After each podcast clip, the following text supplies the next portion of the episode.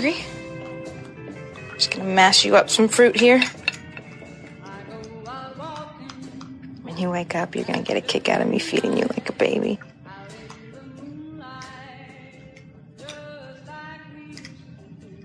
I saw a horse. Yeah. That's what happens when you don't sleep.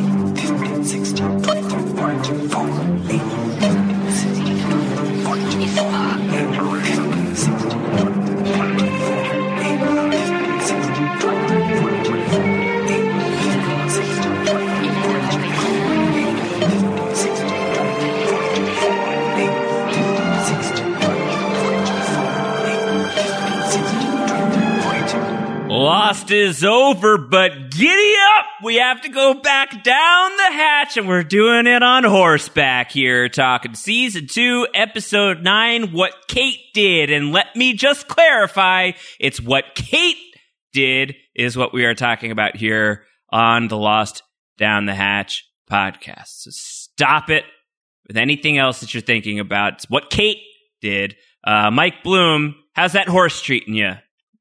It's pretty good. I fed him some oats from the Dharma pantry, so I think he's happy. And let me just say, Josh, I am even happier that we are not covering what Evangeline No, Lilly yes, did. yes, yes. That's why I said uh, it's what Kate did. Uh, didn't even want to say it in the level of detail that you just did. So what Mike Listen, did, we're permeating all levels of consciousness from our viewers here. The ones that are really tuned into the news and those that are probably going to Google right now being like, wait, what did Evangeline Lilly do? And I said, I would just say like, maybe save yourself a Google uh, if you if you want to have some relatively positive feelings towards her at the moment, but we disavow of any actions the actress has done of late in this year of ours. well, just the one that we know about. We don't know. I mean, maybe she made like a really good pizza, and like I don't want to disavow the pizza if she made like a really good pizza at home. Um, oh, you think there's some canned peaches on those? you, on you never pizza? know. Well, I, listen, it would have to be a really good pizza if canned peaches uh, uh, were included and it wasn't a sin. But who knows? We're here to talk about what Kate did, and if it smells like carrots in here, uh, that's because we are feeding our horsies as we are galloping along. Talking about the horse. The horse is here, and I'm so happy about it. I love Uh, the Josh, horse. you are far from long in the face talking about the horse. Oh, I cannot believe. Uh. truly, one of the most WTF moments from Lost, but even like more WTF in retrospect because it's one of those rare things that was never elaborated on whatsoever. there, there are ways to explain it away, but we're going to be talking about Kate being haunted by a black horse. It's, it's the sequel to White Rabbit, Josh. Black Horse this week oh, that would have been a better name for this episode than what Kate did. Oh my Black god. horse and a mango tree. Uh, just to spoil it, the horse, of course, uh, is of course a, a horse, uh, and is uh, the Down the Hatch series Bible entry subject of the week. Uh, let's just get straight into it. Uh, one of the series regulars for season two is a black horse named Bernard Nadler. An. Iowan thoroughbred, Bernard's German trainer was bringing the horse home after a poor run on the Australian racing circuit. Little did the German know that the horse was actually an agent of the Dharma Initiative who had deliberately flunked the racing season to get to the island and discover why communications at the mainland Dharma hatch, the stable, had been all but absent for decades, quickly abandoning an attempt to blend in with the tail section survivors after realizing Ana Lucia had seen he wasn't wet. Bernard fled into the jungle, but even he could not have anticipated finding an old acquaintance that had also been on 815. Kate Austin, the only living person who that uh, who that who knew that it was he and not Kate who had committed murder several years ago. Uh, so that there you go, uh, Mr. Nadler. Uh, Uh, I love this. So now we have a role for the German. Oh my God. Right? He was the trainer. Does that mean, do you think the others took him to try to, because we know that the others are in possession of horses, right? That's what in Enter 7 7 we see that uh, Miss Klugh rides a horse to get to the flame. Do you think they needed uh, someone on hand to tend to the animals in Dharmaville? I think that's a possible explanation for the horse. Uh, I think that that's certainly on board. I think the horse may have just been brought there by Dharma is a possibility. Um, this is from Ben Martell, the great Ben behind the curtain, who pulls from an episode of the official Lost podcast from season four, actually, uh, where in that episode of the podcast, Damon Lindelof uh, and Carlton Cuse characterized characters on the show into different categories, such as alive, dead, apparition, dream, animal, etc. Uh, and this is an extract from this conversation. Um, with all the actors who are on the show, all of the Oceanic 815er, 815ers, but then all of the sort of recurrings like Penny Widmore and Charles Widmore, we have their headshots so we can keep track of who we have on the show. They go onto a door that says deceased once they die. That's where we move them to. And then there's the door that says undead. And on the undead door, there's only three pictures. One of them is Christian Shepherd. One of them is Yemi. And the other one is Kate's horse. Just a picture of a horse. so Kate's horse is undead. Uh, so because both Christian and Yemi are confirmed appearances of the smoke monster, Mike, it's generally assumed that the horse is also an appearance of the monster. And I take this as canon, Mike Bloom. Uh, I believe that this is canon, that the monster is the horse.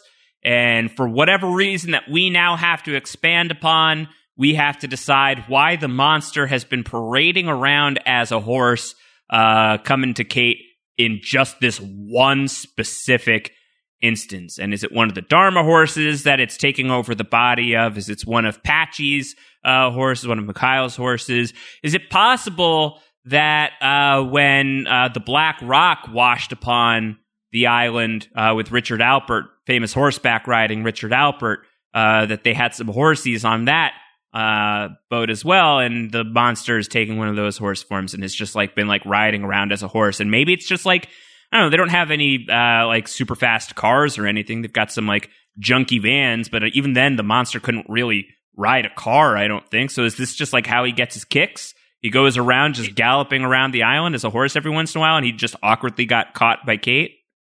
Does the monster have to imbue living objects? I think so. Otherwise, couldn't the monster turn into the van and just become like Christine? I don't think so. demon I van. don't know. Uh, I mean, I mean, in that case, yeah, you're right. I mean, the horse literally has more horsepower. You got to think part of it's a color thing too, right? I mean, this is the man in black. You look at the horse who's black. It's like, oh well, this kind of feels suited for Right. me from a certain perspective. Does the No, horse guess- can, can the horse change colors like the one at the Emerald City? Oh, in the Wizard of Oz. Yeah, ah ha ha, oh ho ho. Uh, just a couple of trotty das. Uh, I think that that's a great idea. Uh, is that uh the the smoke monster just like every once in a while, like maybe he's the Hurley bird as well. Uh, and like he because he's The Katie horse. You know? Does it go like Kate? yeah, the Kate horse. Kate horse. Uh, I love the horse, Mike. This is so stupid. What an incredibly stupid thing that's so great. Uh, one of the things that, like, in the first watch of what Kate did, realizing that we were spending an entire episode on, like, the mystery of the horse, I think I was like, what? And also, like, there's a lot of anticipation in finding out what did Kate do. This episode's called. Yeah, it's literally the title know? of the episode is what Kate did, and then you're like, okay, Uh, I don't. Is it does it something to do with the horse? It turns out that the horse is merely like tangential to the entirety of what Kate did. And what Kate did was not like go win, you know, the triple crown with this horse. Right. Back in the day. So it seems like a very odd sort of path to go down. I would posit, Josh, this might be the stupidest on island Uh, plot we've seen so far on oh, but it's great. And I love but it. but it's it's it's fun to talk about at least because it just again like even if uh, it's great. ascribing the smoke monster to it, like okay, does that imply that the horse that there was a dead horse on the plane and that the monster took? Oh my form? god, yes, yes. There's, I mean, there could be dead horses all over the island. Who knows? Who knows? Plenty of Maybe plenty that's how they smuggled in the fireworks and the carcass of a dead horse. oh horse. god! Oh my god! Nothing to say, huh? Just a dead horse. Oh my god. Uh, but it's it's one of those examples of uh, lost meeting you where you are, and where it's currently meeting us is you know we is Uh, it is March 26th, 2020, as we are recording this podcast in the early afternoon.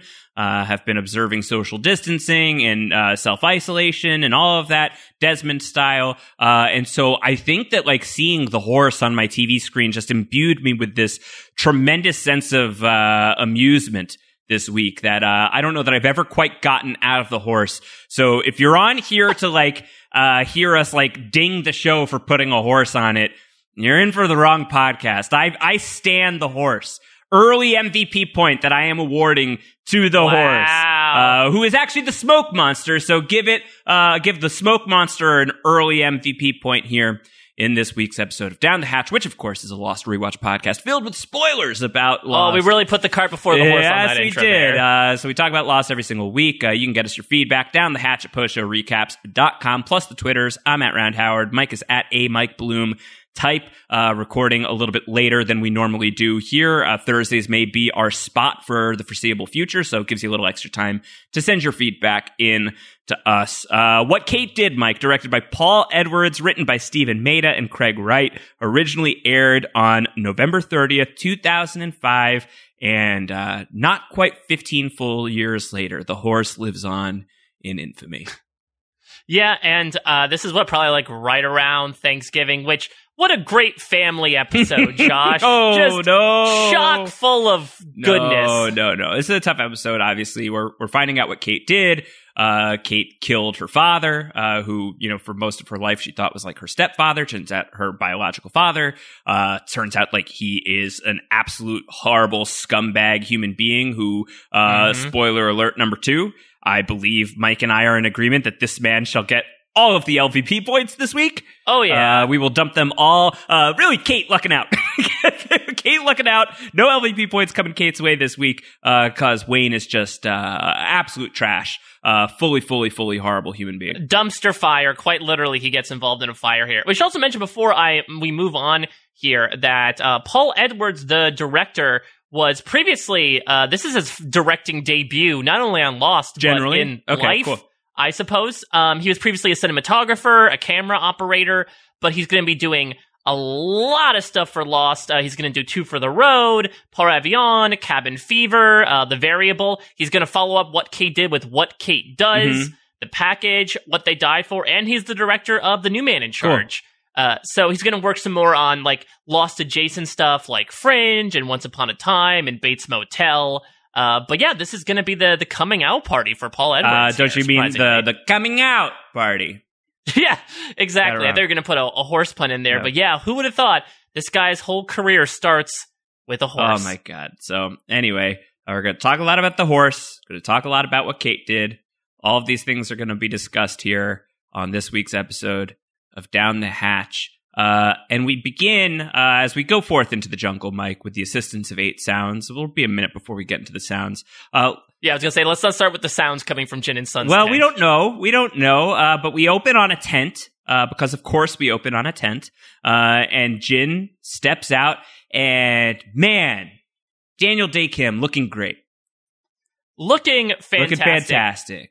I will also say, what a freaking weird scene to start this episode on. Lovely scene. He's waking up. It's morning. He comes out. Daniel Dae Kim as Jin Soo Kwon walks out. Sun walks as well. the perfect specimen of health that Daniel He's Dae looking Kim. great. He's looking spectacular. Uh, and Sun is with him, and they're hugging it out. And uh, they they both seem happier than we have ever seen these characters before. It makes me so happy to see Daniel Dae Kim so happy. Certainly in Mhm. the role of Lost, he and Hurley give each other, or Hurley gives Jin the thumbs up. Jin's going to give Hurley a thumbs up later on in the show. Uh, it's just a great moment, and it does make you wonder, like, what did Hurley hear? You know, because Yeah. like Hurley like doesn't just see them, but he's like looking and is like, yeah, okay. Uh, so there, there, mean, there's they're- some they're- people on they're- the beach right now who are not thrilled with the noises that were coming from your tent, but me, buddy, I got your back. That was good. I mean, they're all experiencing the moment of conception, right? Like, we assume this is how Ji Yeon was conceived. I like to think so. I don't know how the Uh, timing works on all of that, but let's just say yes. But it's this is so strange, so so strange Great. that like these are going to be completely sidelined. But it just, I mean, I guess it's a follow up from how things beautifully ended at the last episode. But it's like here's Shannon's son Great. after the act, and oh, Sayid's digging Shannon's grave. Like even then, it's just a huge amount of whiplash in thirty There's seconds. a lot going on, a lot going on. Uh, but uh, I did not mind seeing this episode this week begin with uh, Jin emerging, picture of health, just a fantastic specimen, and clearly loving life. Uh, and poor Sayid, as you mentioned, not uh, not really doing great. He's having a hard time sticking a hole in the ground. He's Well, yeah, he doesn't have a shovel. he doesn't have a shovel. He's got like a. At least he's not using the hockey sticks. Although maybe in this case, like that could have been useful. Yeah, I think you want anything that's sort of like close to a spade. He's just using a log. And then, of course, one of the best things that Lost does, cutting between scenes using appropriate dialogue, it transitions immediately to Jack's, sorry man, I know this hurts, which works on so many levels. Uh, Jack is changing Sawyer's bandage at the hatch. Uh, he says, "So Michael told me you pulled the bullet out with your bare hand. It's pretty badass. it's like you got to show me how to do that sometime." and it's so interesting because throughout this episode, uh, aside from the moment we heard in the intro, which even besides the horse, we're gonna have to talk about that because that's a really interesting moment. But it, it's always interesting to see like Sawyer is there, but he's not there. Uh, in that he's not particularly conscious, he's still super feverish and in a state of delirium. So when Jack and Kate are speaking with him, it's almost like they're sort of speaking with themselves, like you might to like a coma patient. Uh, and it does serve as sort of an emotional therapeutic thing, especially from Kate's perspective later on in the episode. But here, uh, I guess Sawyer, uh, Jack is hoping, or maybe he's not hoping that Sawyer's listening because he doesn't want to get ribbed by him afterwards about Jack actually wanting to learn Yeah. something from Sawyer. Uh, I love her. And he's like, "What? Oliver? Yeah. Oliver? Oliver? Yeah. Never before has James Ford wanted more." Uh, So Sawyer, do you want food, glorious food? I'll feed it to you like a baby. oh man, I love her, man. Mary, man. Yeah, so he's saying I love her, and we don't know uh, uh, what he's saying at first, and then he says it more clearly, and Jack's like, hmm, okay, well, maybe I should just put this pillow right over Sawyer's face. Change your own bandage Yeah, now, change- hot lover boy. Yeah, yeah. Uh, but you know, this is not the the most awkward thing that's going to happen with Jack. Uh, and and This is a weird episode Yeah. for Jack, Jack- too. Jack- like people are declaring love for each other. Kate just kisses him in the middle of the some jungle. strange stuff going on here. I had so much fun with this one. Uh, yeah, let's just pause down really quickly to say, like, I had so much more fun with what Kate did than I thought that I would. Uh, like, I was kind, I I was kind of There's- walking there's into so this being much- like, ah, we got to talk about this one, but uh, I actually pretty good There's time. there's a lot of malarkey going on in this episode, and malarkey makes for some of the best podcasting. So this is one of those episodes that I was like thrilled to just like digest with you. Yeah. Uh, so speaking of digestion, uh, Kate is off at her favorite fruit tree, getting fruit for the digestive tracts. I'm glad she's climbing that tree. You know, I, I think she was initially, uh, you know, uh, disincentivized from doing it after Sayid yelled at her for dropping the the Right, radio out of the right. tree. But like, she's back to her old habits Well, again. she, she, I think she climbed this tree, and whatever the case may be, as well, if I'm remembering right. Uh, Oh, right, to get the jump on yeah, this is her fruit tree. This is her spot. Uh, doesn't even need a spy ladder to to get to the top. Um, but she drops some fruit. She nearly falls. Oh man, imagine Michael Dawson being on a tribe with Tony and That'd be great. That'd be great.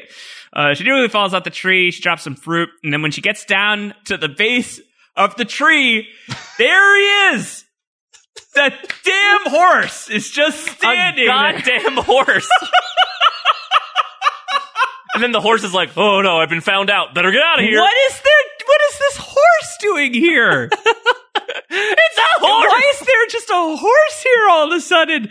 But suddenly there's a horse there, and Kate is like, uh, what?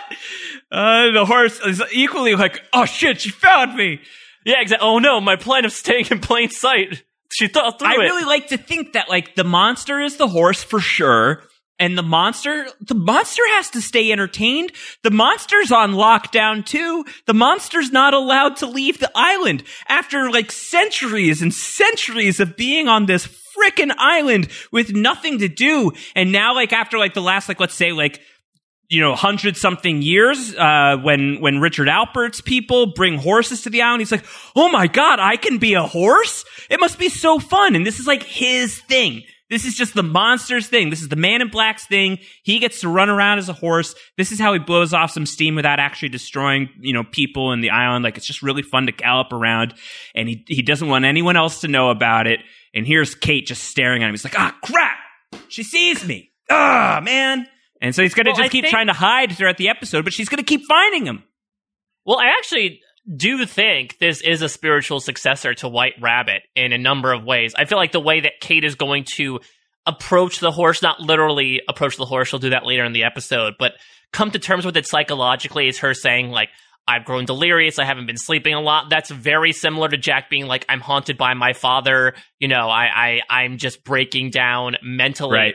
And I do think to we sort of talked about this during White Rabbit that the smoke monster might have been filling a purpose in uh, filling Christian Shepherd's lack of shoes to you know taunt Jack almost to make him feel like he's going crazy so that a candidate would break down.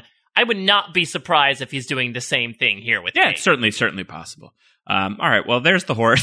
the horse rides away, and Kate's pretty freaked out by it. And uh, we go from there and we trigger our first flashback of the episode of what Kate did. And the episode does not make us wait long to find out uh, the answer to that question, even if the show has made us wait a pretty long time. Um, let's listen in. Kate's gonna we're gonna we're gonna hear Kate with uh, with her father Wayne. That's gonna lead us into everything going on here. Hey, girl. What are you doing here? Eat it. All right, let's get you to bed.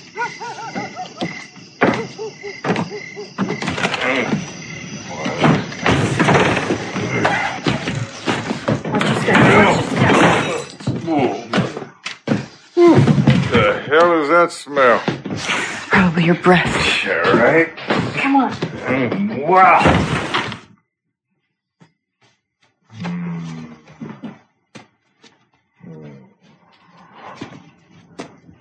You're beautiful. Hey.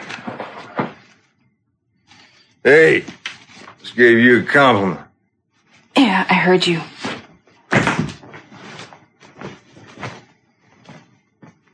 You gonna take my pants off first?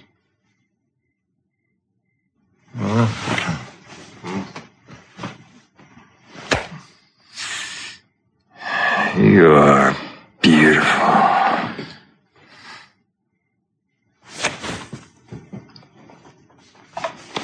Good night.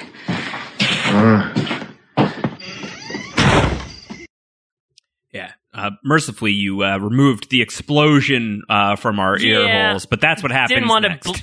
Bl- yeah, it's this weird thing where she walks over to a hog, a nice little bike. She sort of gives like a, a distant look. I wonder if it's her sort of like emotionally reconciling what she's about to do. If it's her being like, "Okay, I'm so glad I did this." She drives away. She's a she's a you know badass. She does not look at explosions. Like a cool specifically guy. The one that she Yep. caused. But before we get into the Wayne of it all, Josh, I just want to say I love the flashbacks this episode. I, I don't know what I was thinking back in Tabula Rasa when I thought that was the best, you know, Kate flashback episode. Cause I think far and away the flashbacks from what Kate did are super good. Spoiler alert for the sounds. Uh, half of them are going to be from the flashback because what the flashback does super interestingly is all it is is it's a bunch of two person scenes, but it's two person scenes with Kate and members of her family slash really important relationship she has in her life. Obviously, we just got to the one with Wayne. She'll have one with Diane. She'll have one with Sam Austin. She'll have one with Mars, the Marshal.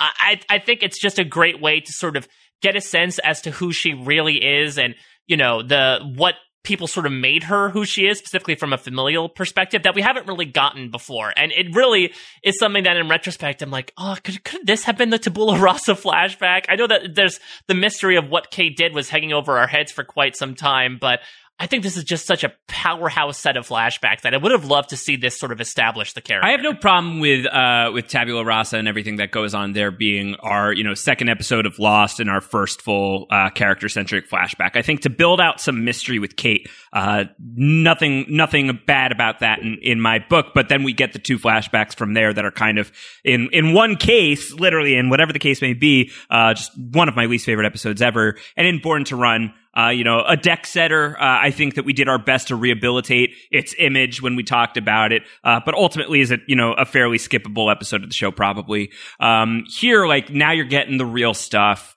Uh, I, I don't mind that it took a while. Uh, like, I don't mind that the show took its time telling us what Kate did.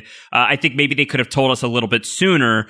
But one thing that I greatly appreciate about this episode is it wastes very little time telling you what Kate did. Uh, and I think like you can, I think the rest of the episode is going to uh, further illuminate why Wayne is such a bad guy. Um, but you get it in the first scene. I think Oh, you get yeah. it. I think you get it. I think you get why this guy is a royal piece of shit. Uh, just like super, super scumbag. Um, and we are not endorsing murder on this podcast. That is not something that we are doing here on Down the Hatch. But do we you know, feel awful for Wayne? I would say probably not. I would say we probably don't Yeah, feel well, s- awful for Wayne getting, you know, blown to bits here. I think that that's, Look at- you know, probably not the thing that we feel the worst about as far as deaths are concerned on Lost. Yeah, I mean, definitely compared to some of the other people who have died. I think that, you know, in this one scene, you sort of get an encapsulation of what a usual night between Kate and Wayne is like. You can imagine that Wayne is the type of person to come home drunk and make like.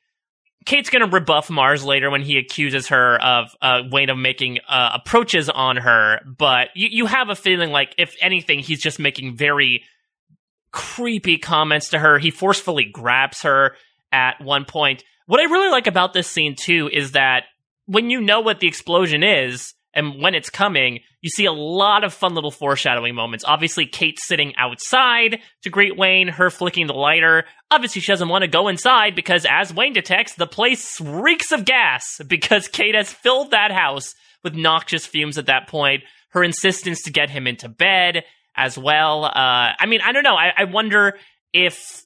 Do you think that Kate maybe in a different sense, had she thought this through more, like would have tried to do more things to make it look like some sort of accident? Or do you think she was sort of like in for a penny, in for a pound? I know I'm going to get the blame for this, so let me just go ahead with it. Well, my answer to that would be let's go to the next scene, which I know you pulled the sound on as well, because I think that that gives you your answer. This is going to be Kate and uh, her mom, uh, and they're going to sit down at the diner and uh, they're going to talk through basically what just happened. Coffee, pie, both. How about a beer? Like to see some ID. 24, Mom. You want to ride around on that death trap of yours without a helmet? I'm not going to help your cause by getting you drunk.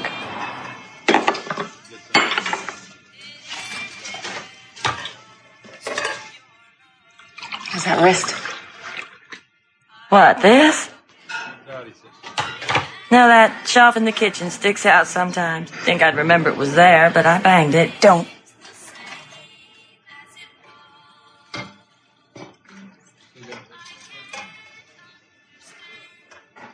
I made my bed, Catherine. Well, your bed's gone, Ma. What? What is this? An insurance policy for the house. What? I never. I took it out in your name. What did you do? Does Wayne know about this?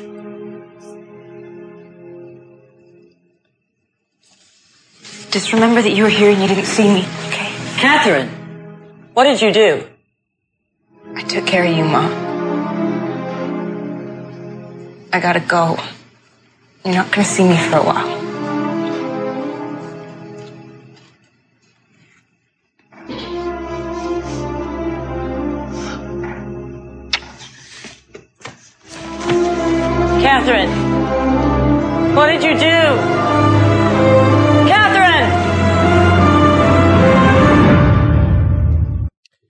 Just use your magic powers to find out what Kate did. That's right. Uh, where's the cat? What's the name of the cat again? Salem. I like Salem.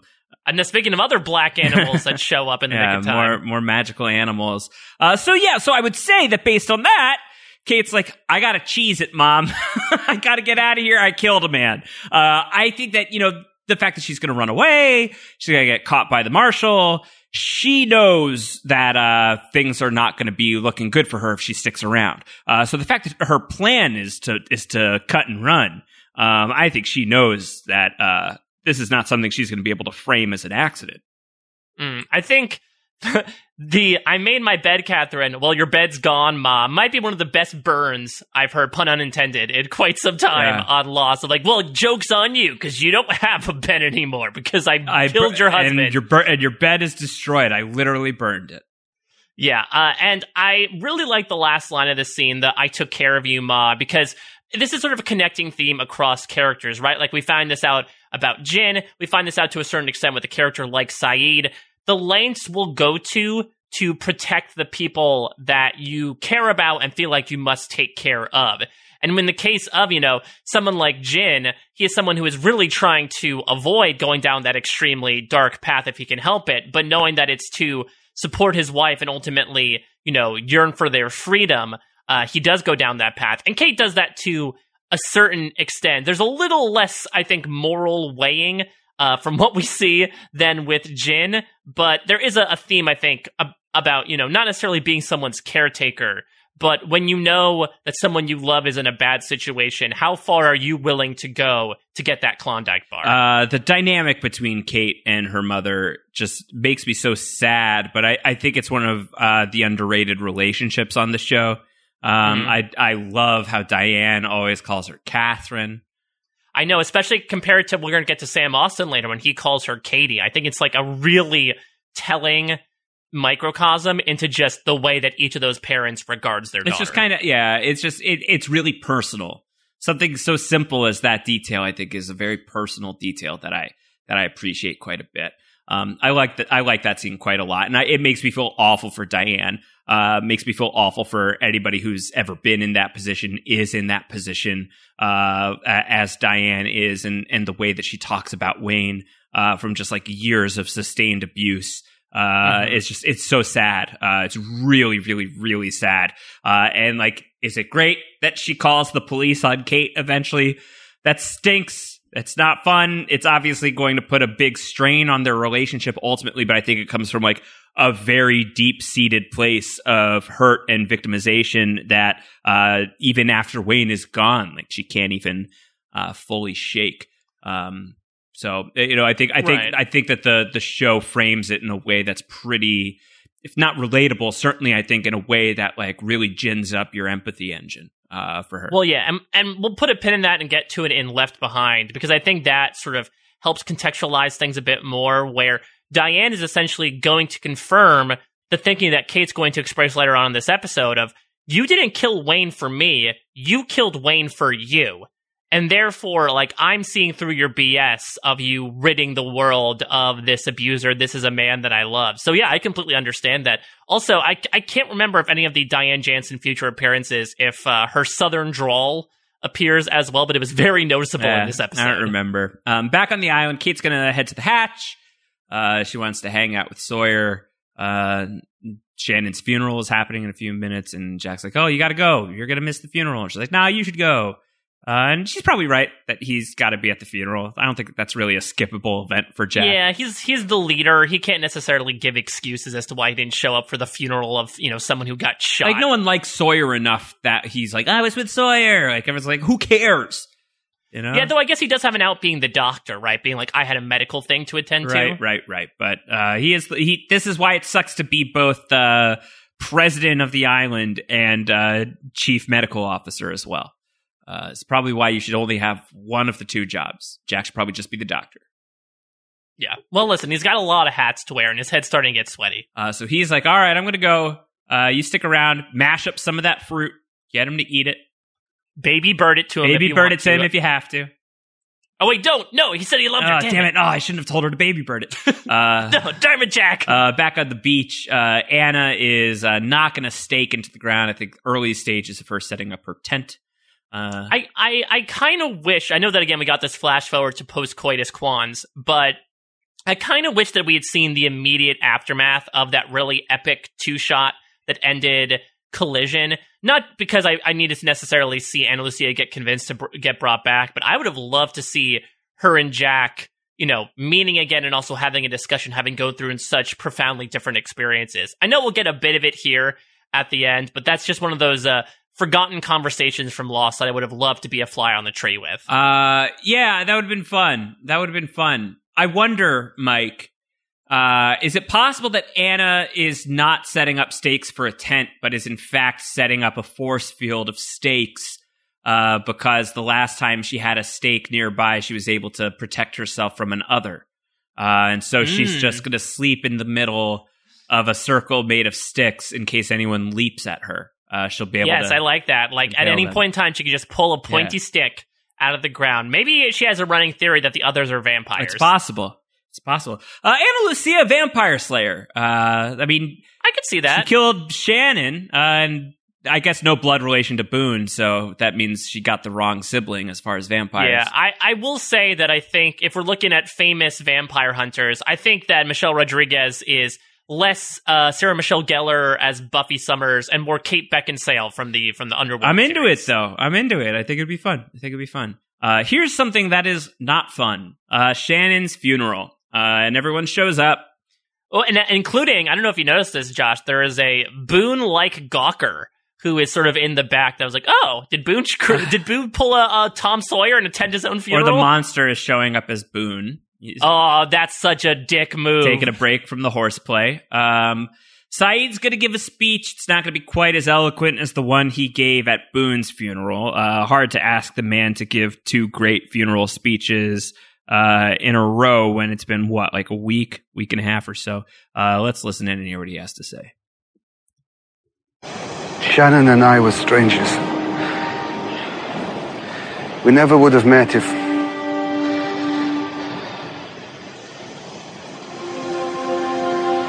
We wouldn't even have spoken if.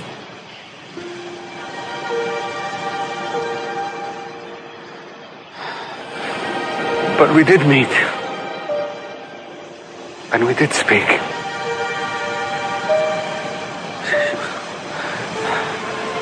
At least.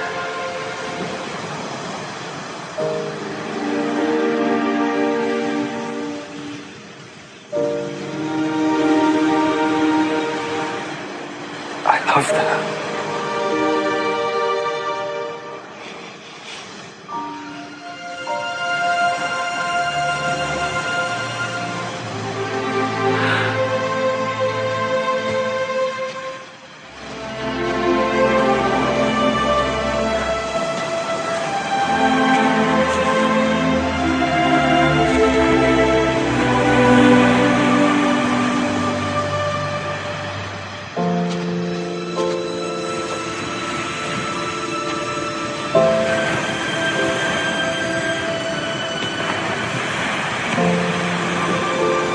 she rest in peace.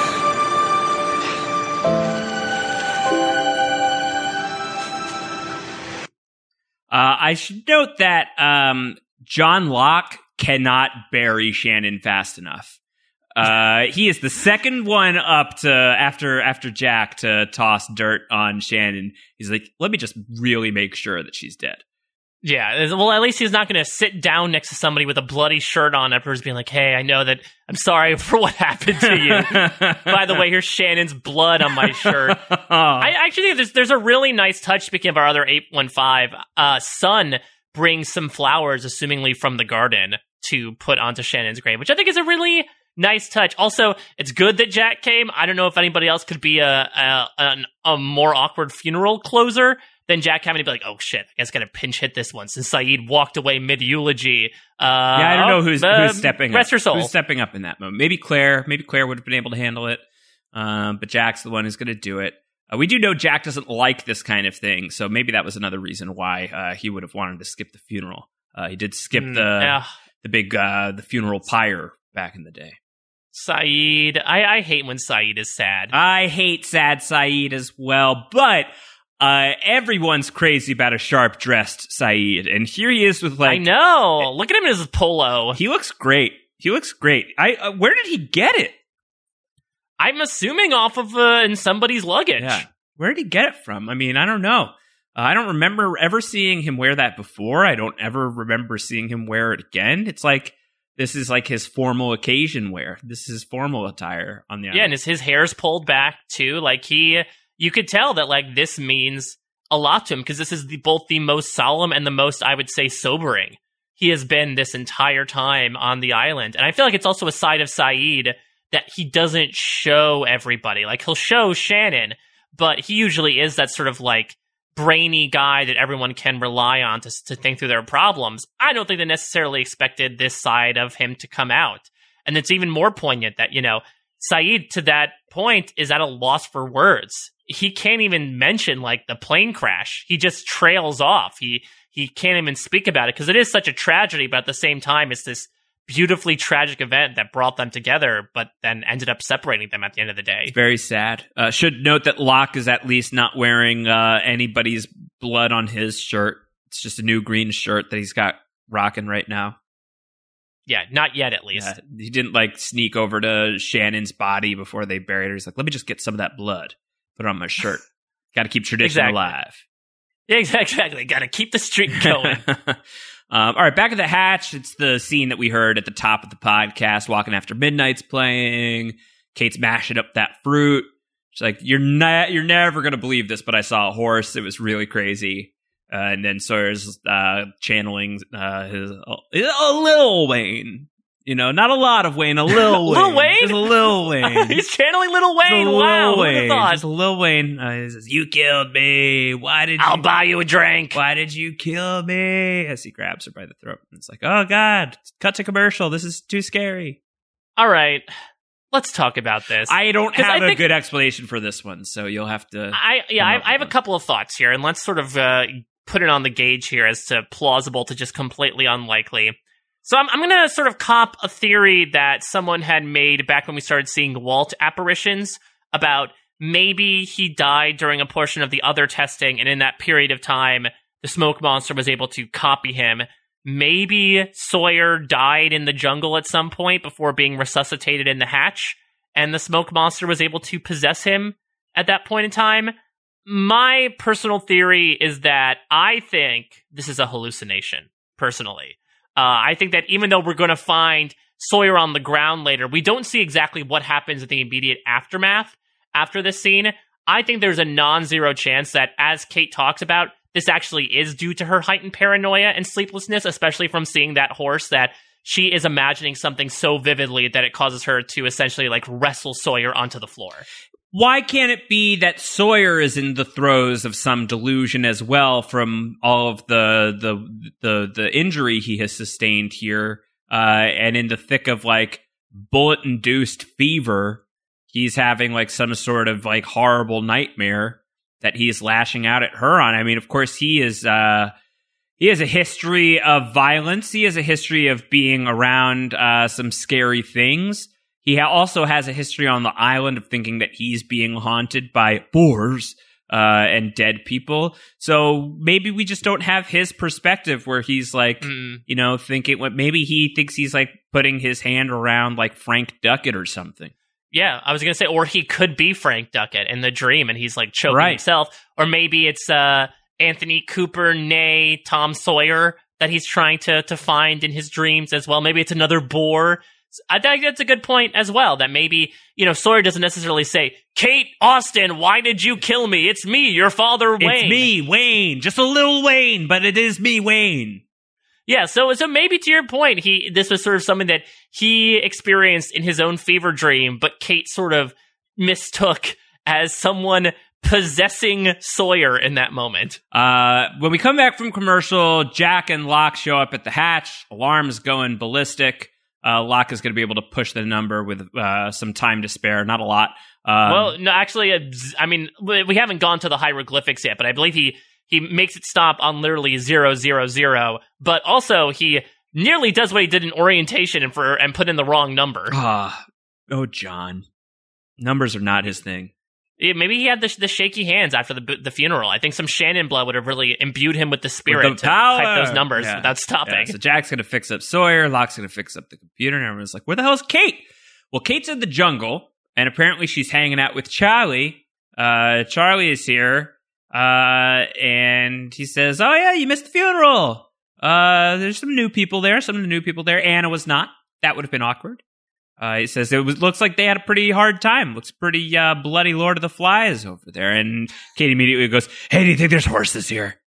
I mean, imagine like I guess he has seen polar bears and he's seen a monster, but imagine somebody approaching you and being like, uh, Josh, you seen a horse recently?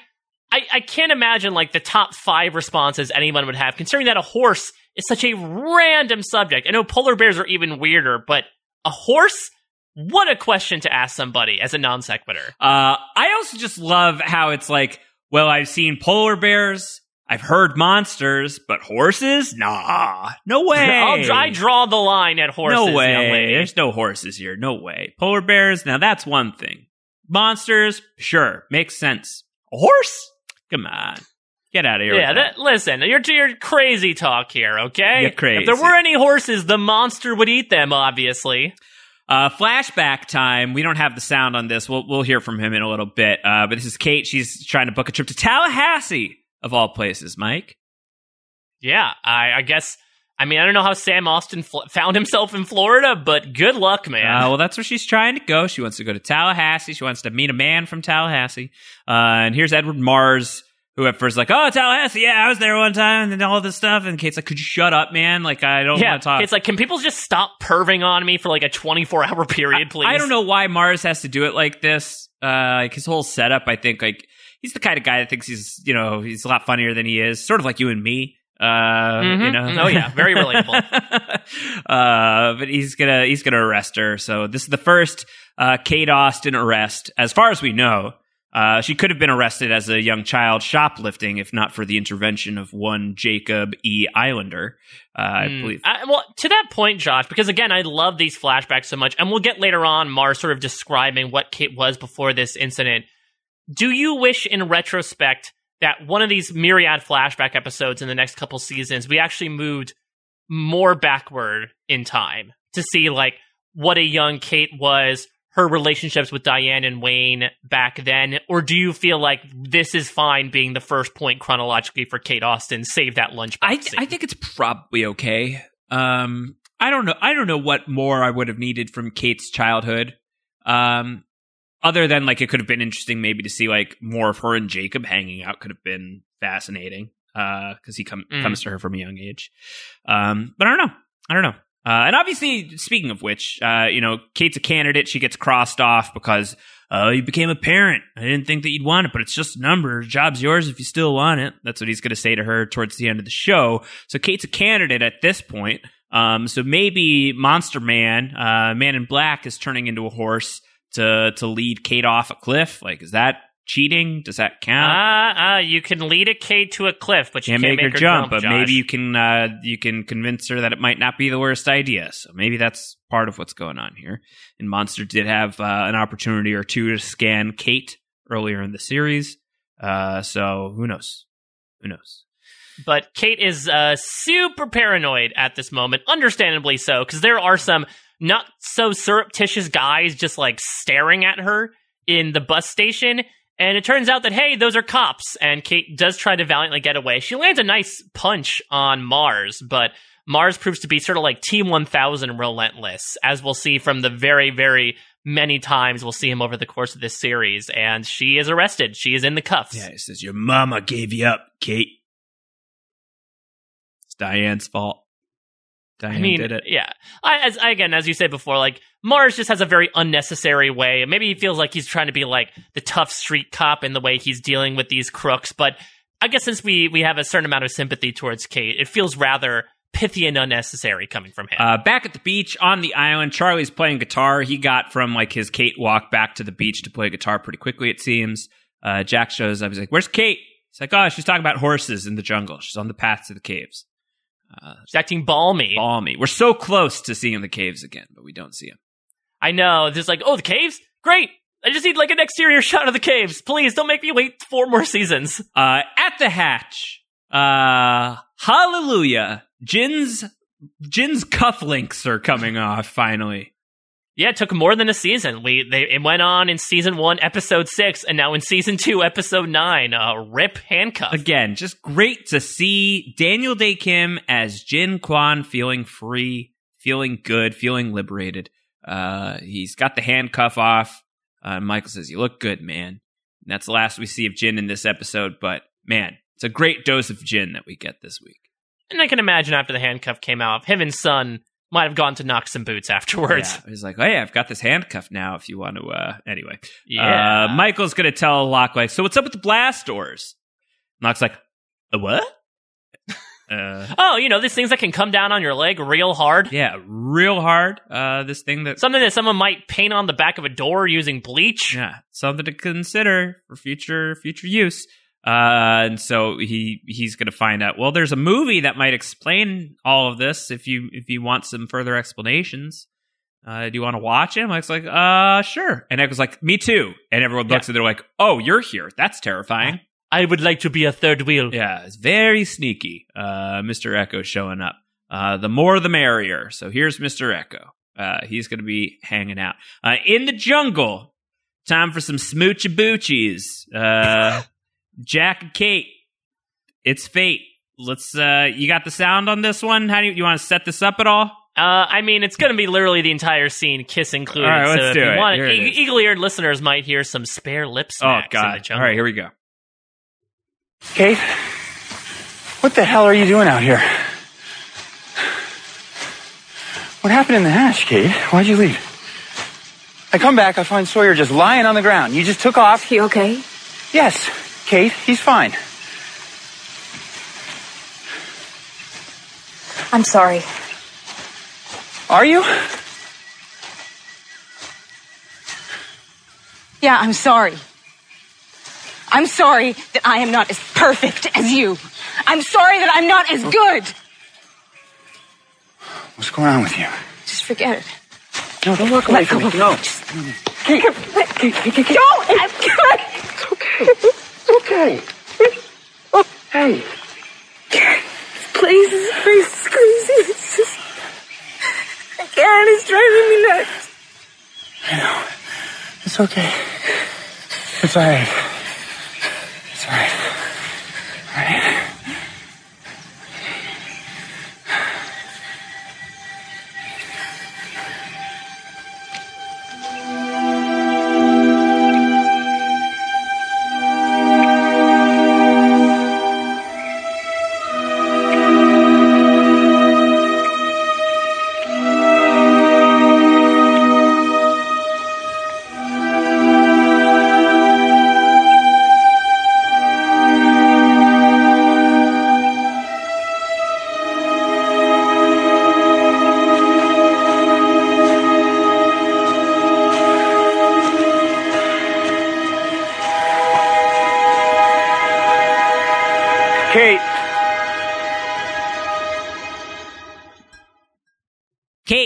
That was awesome. Let's keep doing it. Come on. Oh my god. Okay, so there's a lot of sympathy I have towards Kate in certain respects of this episode, but she comes off as completely manic in this scene. Again, there's a foundation behind it, but between like her screaming at Jack, then crying into his arms, then making out with him, and then running away, it just is a roller coaster of emotions all in the course of two minutes. I think that this is uh, three minutes coming up later this season. Uh, I think that this is one of the reasons why, and again, I know that apparently this was a controversial take. Uh, I really hate this theme song.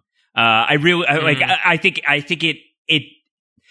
I. It really changes the tone of this of this scene and especially like with where we're going to go with Kate and Jack ultimately we're supposed to believe that like they fall for each other and everything right like this is their first kiss and it has sort of like this horror movie connotation to it it's just like so so utterly bizarre to me. Like tonally this is just such a such a strange scene for something that's like pretty long awaited between these two characters and this is the way they do it. And it does kind of feel like a network note of like you gotta make them kiss. You made the other Yeah. two kiss in the first season and now they gotta kiss. You gotta keep these people on the hook for more of the making out and the, for the making out crowd we gotta do it Exactly. You got you got to satisfy the will they won't they of it all. But this scene has literally both sides. so it's just it's just it's va- like you talked about whiplash before like i think that there's a lot of tonal whiplash in here that i i put a lot less blame on kate for and a lot more blame on like some really wobbly uh production on it like you know it's it's it's filmed in a way that like you can't tell if like you're supposed to be into this or not into this They also they also linger. You tell you, you heard from that clip that they have a long time of them kissing. I'd say a good like twenty seconds is them just kissing. I don't know if she's thinking at that point like got to get out. I don't know what either character is thinking, but they really spend a lot of time marinating in that moment. So it's just strange, and I, I think I think that this is this is the big miss of the episode for me by far. Uh, it's it's uh, it's it's really sad that they they screwed this up as far as I'm concerned. Is like first contact between Jack and Kate in this way, uh, considering where the story is supposed to go between the two of them. Uh, I just don't think that they did a good job at all. It never sat well with me. Uh, no, no watch through has ever changed my mind on it. I would be really curious to get people's take, uh, if the, Mm. if the Jack and Kate scene, uh, plays well for them, even if it's for like a, it's supposed to be uncomfortable. Uh, cause I don't, I don't know, like, is that what they really wanted? I don't know because there's a weird moment where he like forcefully grabs Kate and wraps her up into an embrace. And I mean, it, it turns out that she breaks down into his arms, but like, I mean, considering we just saw Kate get like a little physically assaulted earlier on this episode, it was bringing back Yeah, weird flashbacks just- for me. I I would argue personally, I wonder if you stop the scene after she cries into his arms, if it plays a lot better. Essentially, if we don't have the kiss, if it's more so Kate having her mental breakdown, being furious at Jack, this really interesting moment of her saying, I'm sorry that I'm not as perfect as you, I'm sorry I'm not as good. I feel like that speaks to like some very eh, big issues that have been bubbling under the surface as to how Kate feels about Jack and the role that he plays and the way he views her. And then, you know, she she has this big breakdown in his arms. I wonder if stopping the scene there and cutting to commercial might be a better way to sort of tie things up with a bow than frankly untie the entire shoe with the kiss and then her just running away. Yeah. It just I, it just plays very strangely to me. Never has played well. Uh, defenders of the scene, sound off. We will we will get into it next week if you've got anything. Uh, we'll we'll see if we got anything in the feedback section later today. Uh, in the hatch, uh, Doctor Candle just hanging out on the tape. Michael and Eko they're watching the tape. Locke's watching them. I think like th- this is like one of those things where it's like uh, uh, you know that Malcolm's getting voted out of Survivor Game Changers because you already saw the episode and you can film the audience's reaction to Malcolm getting voted out. So which, which am I Michael or Eko in this Well, you're? Michael, you know, so I would say that you are Michael. Yeah, I guess I guess that does. Though Michael is not like clapping and pointing and laughing at Marvin Candle, so it's not a one for one comparison.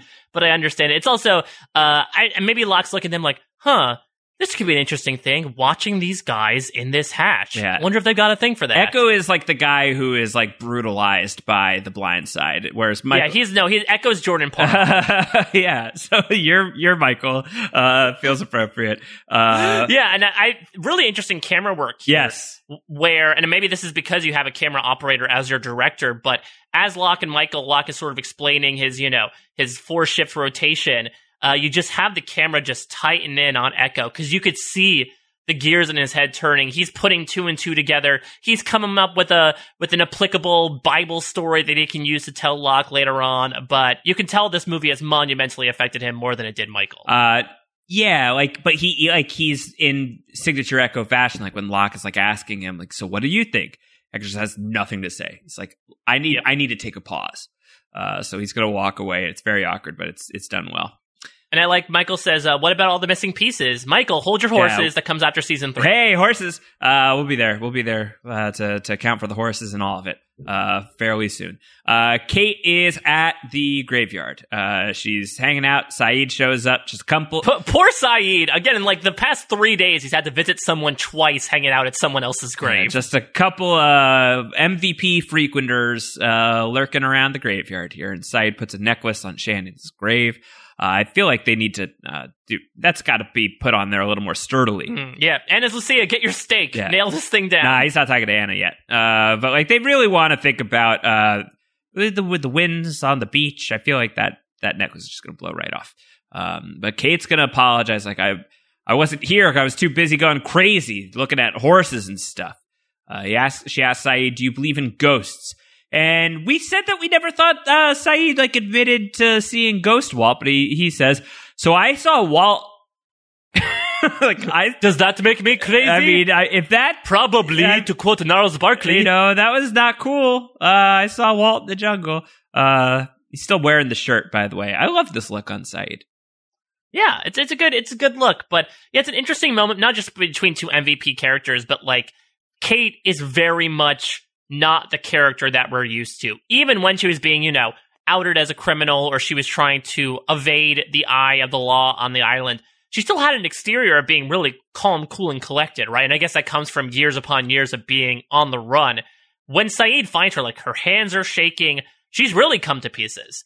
And it's a very interesting point that Sayid finds her. It's a actually very similar comparison between the two, where Sayid had a very vulnerable moment before at the eulogy, and here Kate is in an extremely vulnerable moment. Maybe it's just this place of Shannon's grave that really brings your heart to the surface, no matter who you may be. All right, Kate flashback. Uh, she's going to be in the car with uh, Mr. Mars. Um, let's listen in. Why now? What? Nice corn-fed farm girl like yourself. No history of violence, straight A's, no record, couple of speeding tickets. Just gotta wonder, why'd you kill him now? All right, yeah, don't tell me. You wouldn't want to incriminate yourself. Not after you were so smart planning it. That jury back in Iowa sure ain't gonna get hung up on premeditation. And a gas leak. Come on, it's, it's amateur hour from top to bottom. Sounds like you got it all figured out. I do have you all figured out. You don't know anything about me. White trash mom divorces dad, starts up with some guy who's a drinker. Maybe knocks her around a little bit. And so she marries him because, you know, that's what happens. And then this drunk, this Wayne, he moves into your house, and you get to lay there every night and listen to him doing your mom right there in your daddy's old bedroom. And even that wouldn't be so bad if you didn't beat her up all the time. But she loves him. She defends him.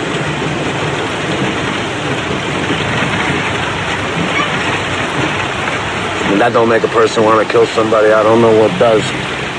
But the question is, now, why now? Why, after all these years, did you just decide to blow poor Wayne up?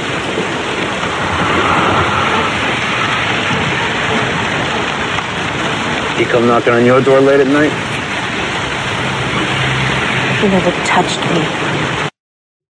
Edward, And then a Edward horse shows Mars up. is a bad guy, by the way. Well, I think that again, this is him sort of taking the role of like the the knowing cop. And I think him especially like looking down on Kate, being like, "You thought you were going to get away with this?" And again, that was to our point earlier that I think whether she doubted her skills or whether she was already planning to be on the run, it's very clear that you know had she stayed, she would have been convicted of this. She wasn't able to really frame things up in a proper way. But I don't know. I could actually see from this scene why Kate I don't want to use the term confides, but like why she has a relationship with Mars to the point where in I do she's gonna, you know, give him a call on her wedding day. Because I think that he sees her in a way that like no one else has seen her before. I think that as we talk about with her parents, they see her as a lot of different things. But this is the guy who sits her down in a car, never met her before, and essentially tells her entire life story. And maybe this is just through his own prior police experience. But you have to imagine that reverberates on somebody like Kate, who is about, you know, identity crisis and really finding out whether she's a good person or a bad person. I think a, a, just as big of a piece of it, though, is what happens next, where uh, look out, there's a horse on the road, uh, and a horse sprints across the road and causes them to crash a car. And she's gonna, you know, kick Mars out of the car and get behind the wheel and drive off after like staring down the horse. You have to say, Kate, stop staring to look at the horse and drive. Uh, but I think like you know, Kate blew up Wayne because Wayne was like an unabashed piece of shit, and like she looks at him and sees like if that's where I come from, what kind of darkness do I have in me? Like that's the complex that she articulates to Sawyer, right? Um, So like she killed him for a very specific reason, but like she left Mars on the side of the road in like horse poop as it's raining and, and muddy, uh, and probably doesn't feel great about that. So I imagine like she has some like residual like uh, I feel like a bad person for what I did about all of that. That you know kind of inspires some of the continued relationship that they have. But I just think that the way that Mars talks to her is just kind of gross. Um, I I think that this is where his obsession with her comes in. oh yeah, You know, it's not just that like she got away, but she got away by like uh literally like kicking him in the face out of his car. Well, I mean, this is really like, yeah, this is a different version like Tommy Lee Jones in The Fugitive, where maybe he seems like an obsessive person to begin with. I can't imagine how many perps got away with him, especially to your point, in this fashion. So I can understand why he'd want to like devote himself to this, especially considering this is not some like petty crime. This is arson and murder. So, you know, she's got a big bounty on her head. Um, all right, so that all goes down, and then meanwhile, back at the hatch, Locke's hanging out with Michael.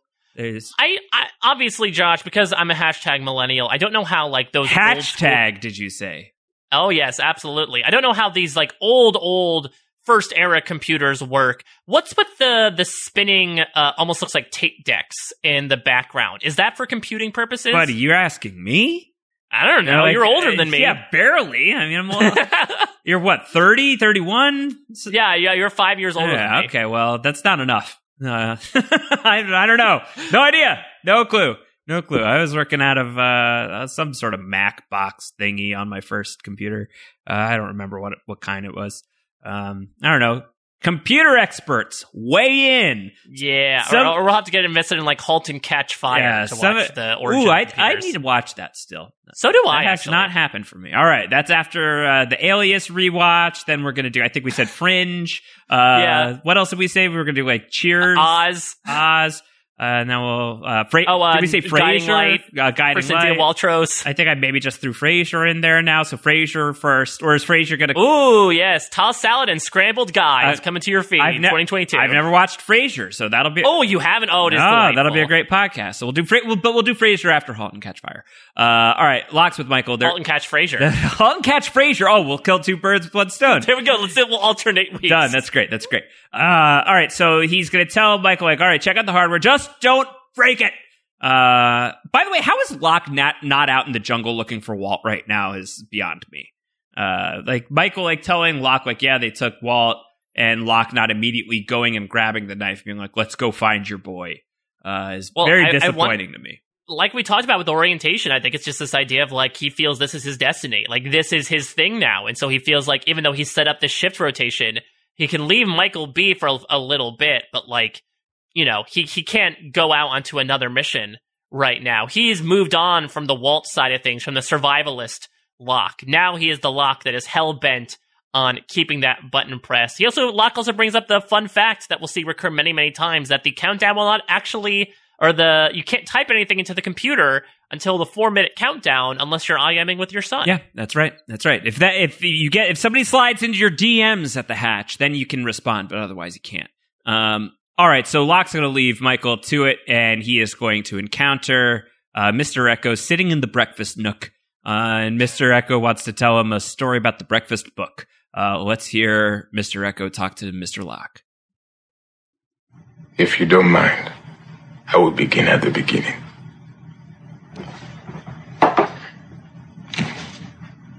Long before Christ, the king of Judah was a man named Josiah.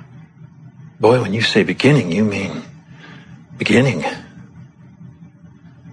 At that time, the temple where the people worshipped was in ruin. And so the people worshipped idols, false gods. And so the kingdom was in disarray. Josiah, since he was a good king, sent his secretary to the treasury and said, We must rebuild the temple. Give all of the gold to the workers so that this will be done.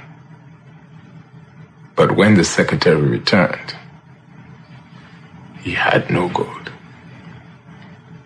And when Josiah asked why this was, the secretary replied,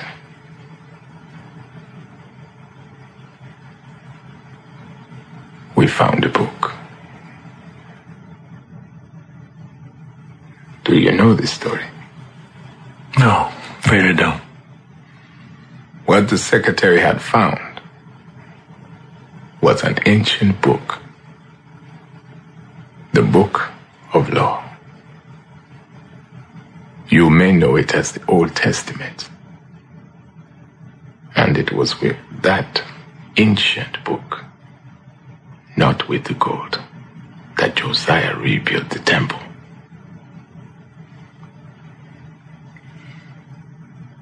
on the other side of the island,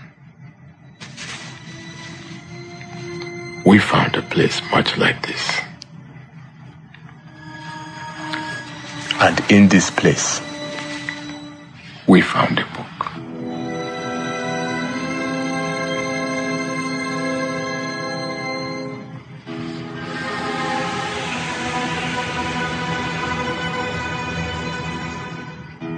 I believe what's inside there will be of great value to you. Josh, can can we have AAA narrate like a planetarium show or something? Because his voice has so much gravity to it when he tells this story that it's just uh it like lulls me into such a, a beautiful sense of overwhelming feeling. Have you ever heard his actual accent before? He's British. Yeah, he's British, yeah, right? Yeah, he sounds he sounds amazing. Uh, his voice is just incredible. Uh, I I love I love Adewale so much. He's just he's just incredible. This is what this is one of the great Mr. Eko scenes. Um, I think this is there, there's also coming up later on. I don't think we pulled the sound, but he's going to have the great line "Don't mistake coincidence for fate" in this episode. Yeah, Uh, just like every time Eko has been on screen this season.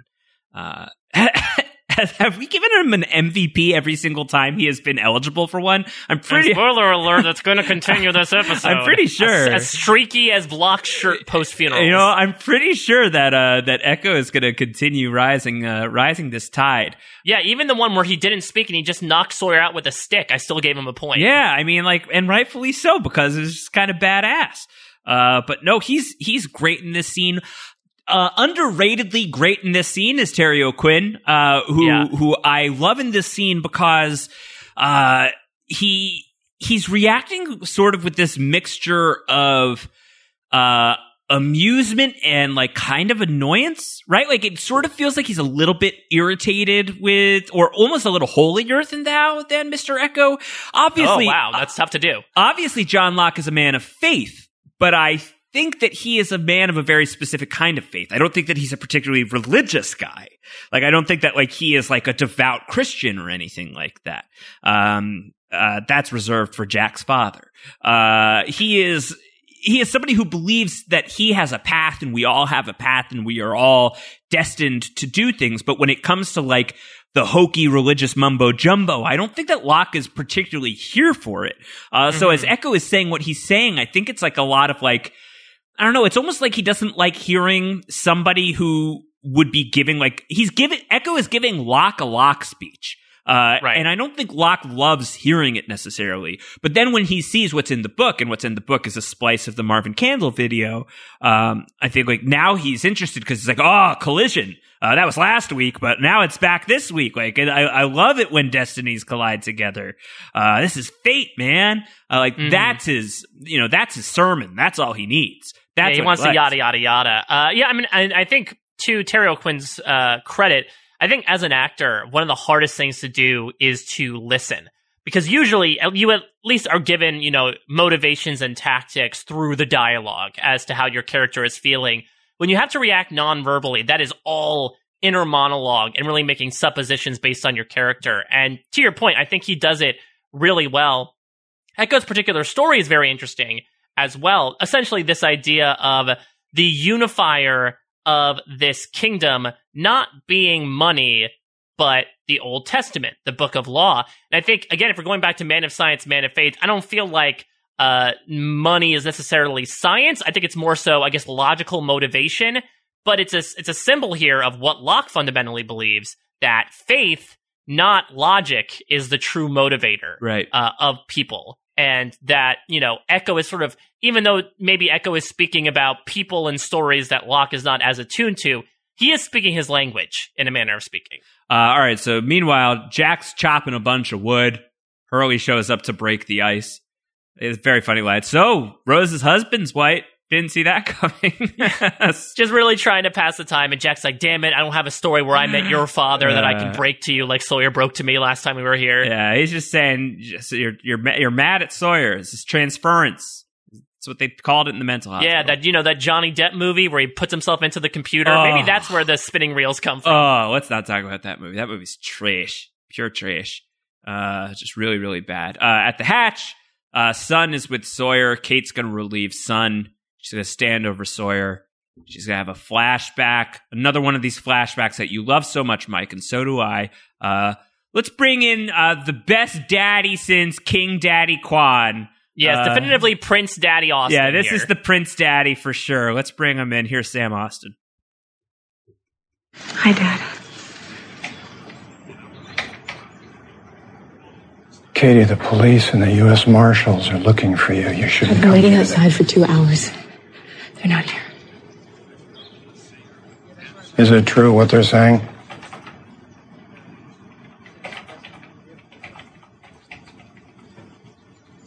Katie, what'd you come here for? Why didn't you tell me, Dad? Tell you what. I was making a scrapbook. A surprise for your birthday. So I called one of your COs to get some pictures of you in uniform. The pictures that he sent me had dates on the back. Photos of you in Korea up until four months before I was born.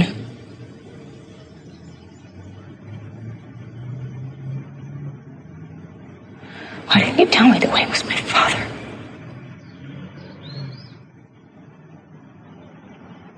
Why?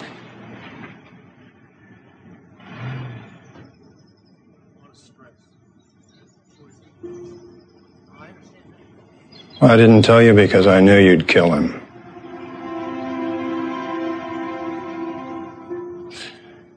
And your mother loved him.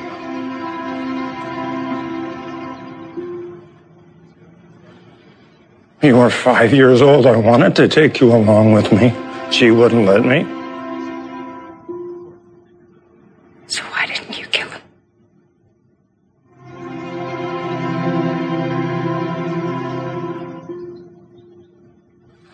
Because I don't have murder in my heart.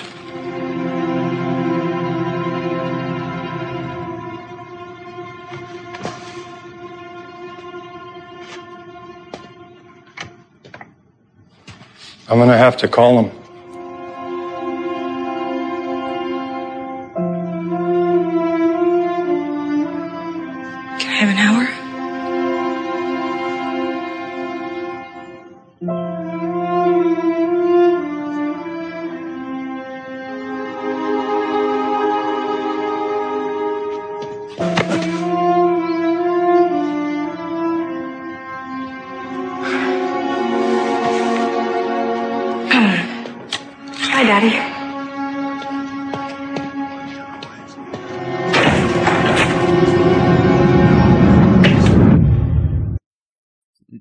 Hour generous or not generous enough? Um, I'd say I don't know. Kate seems to be a pretty quick runner. She'd be better on horseback, but I think an hour is a good amount of time. Yeah. She was waiting outside the army center for what two hours, so Right. I, it's clear that she can do a lot with an hour. Uh, but he's, you know, he's trying to give her uh, a little bit of fatherly love before he has to do what he believes is the right thing and uh, call the cops. Uh, and you know, saying like, "I don't have murder in my heart." Um, one of my questions was, I don't remember. Uh, I don't remember him so well from his next appearance, which is going to be in One of them. yeah, in the Sayid flashback of the season. Um, so we'll have to we'll have to reevaluate him there. Uh, but here he's he's you know he's showing a lot of love for Kate here. He wanted to help her out. He wasn't able to help her out, uh, and now uh, she's done what she's done, and you know he can't really can't really bite it. It's a very sad scene. Very very sad. Yeah, scene. It's a brilliantly complicated scene uh, because you see how much reverence Kate has. You can see again the role that she plays with all of these people. With Wayne, it's pure derision, pure hatred, which she'll get into in this next scene. For Diane, it's protection. She feels like she needs to shelter her mom from the demon she's living with. For Sam Austin, it's reverence. She was making a scrapbook for him for his birthday, and that sort of is the triggering event that makes her sort of put two and two together and realize that he's not really her father, but she still visits him because she wants answers out of him. And to his credit, he does give her set answers. And I think that, you know, uh, I believe his name is Lindsey Ginter, did a really great job in this scene. It was really interesting to see, you know, not only Sam Austin reveal this information about Wayne being Kate's biological father, but also getting extremely emotional about it. Yeah. Uh, specifically when talking about how he wanted to take Kate with him, but Diane wouldn't let him. You'd have to assume that Wayne played a part in that, maybe to insist that Kate had to stay with them. uh, which makes Kate's plight even that more tragic. The line, because I don't have murder in my heart, is also very interesting considering Sam Austin's line of work. You know, and, and we'll talk about this more once we get back into the Sayid flashbacks of it all, but it has always been interesting to me from a militaristic perspective how psychologically you might be able to differentiate between like taking a life and taking a life in the name of something.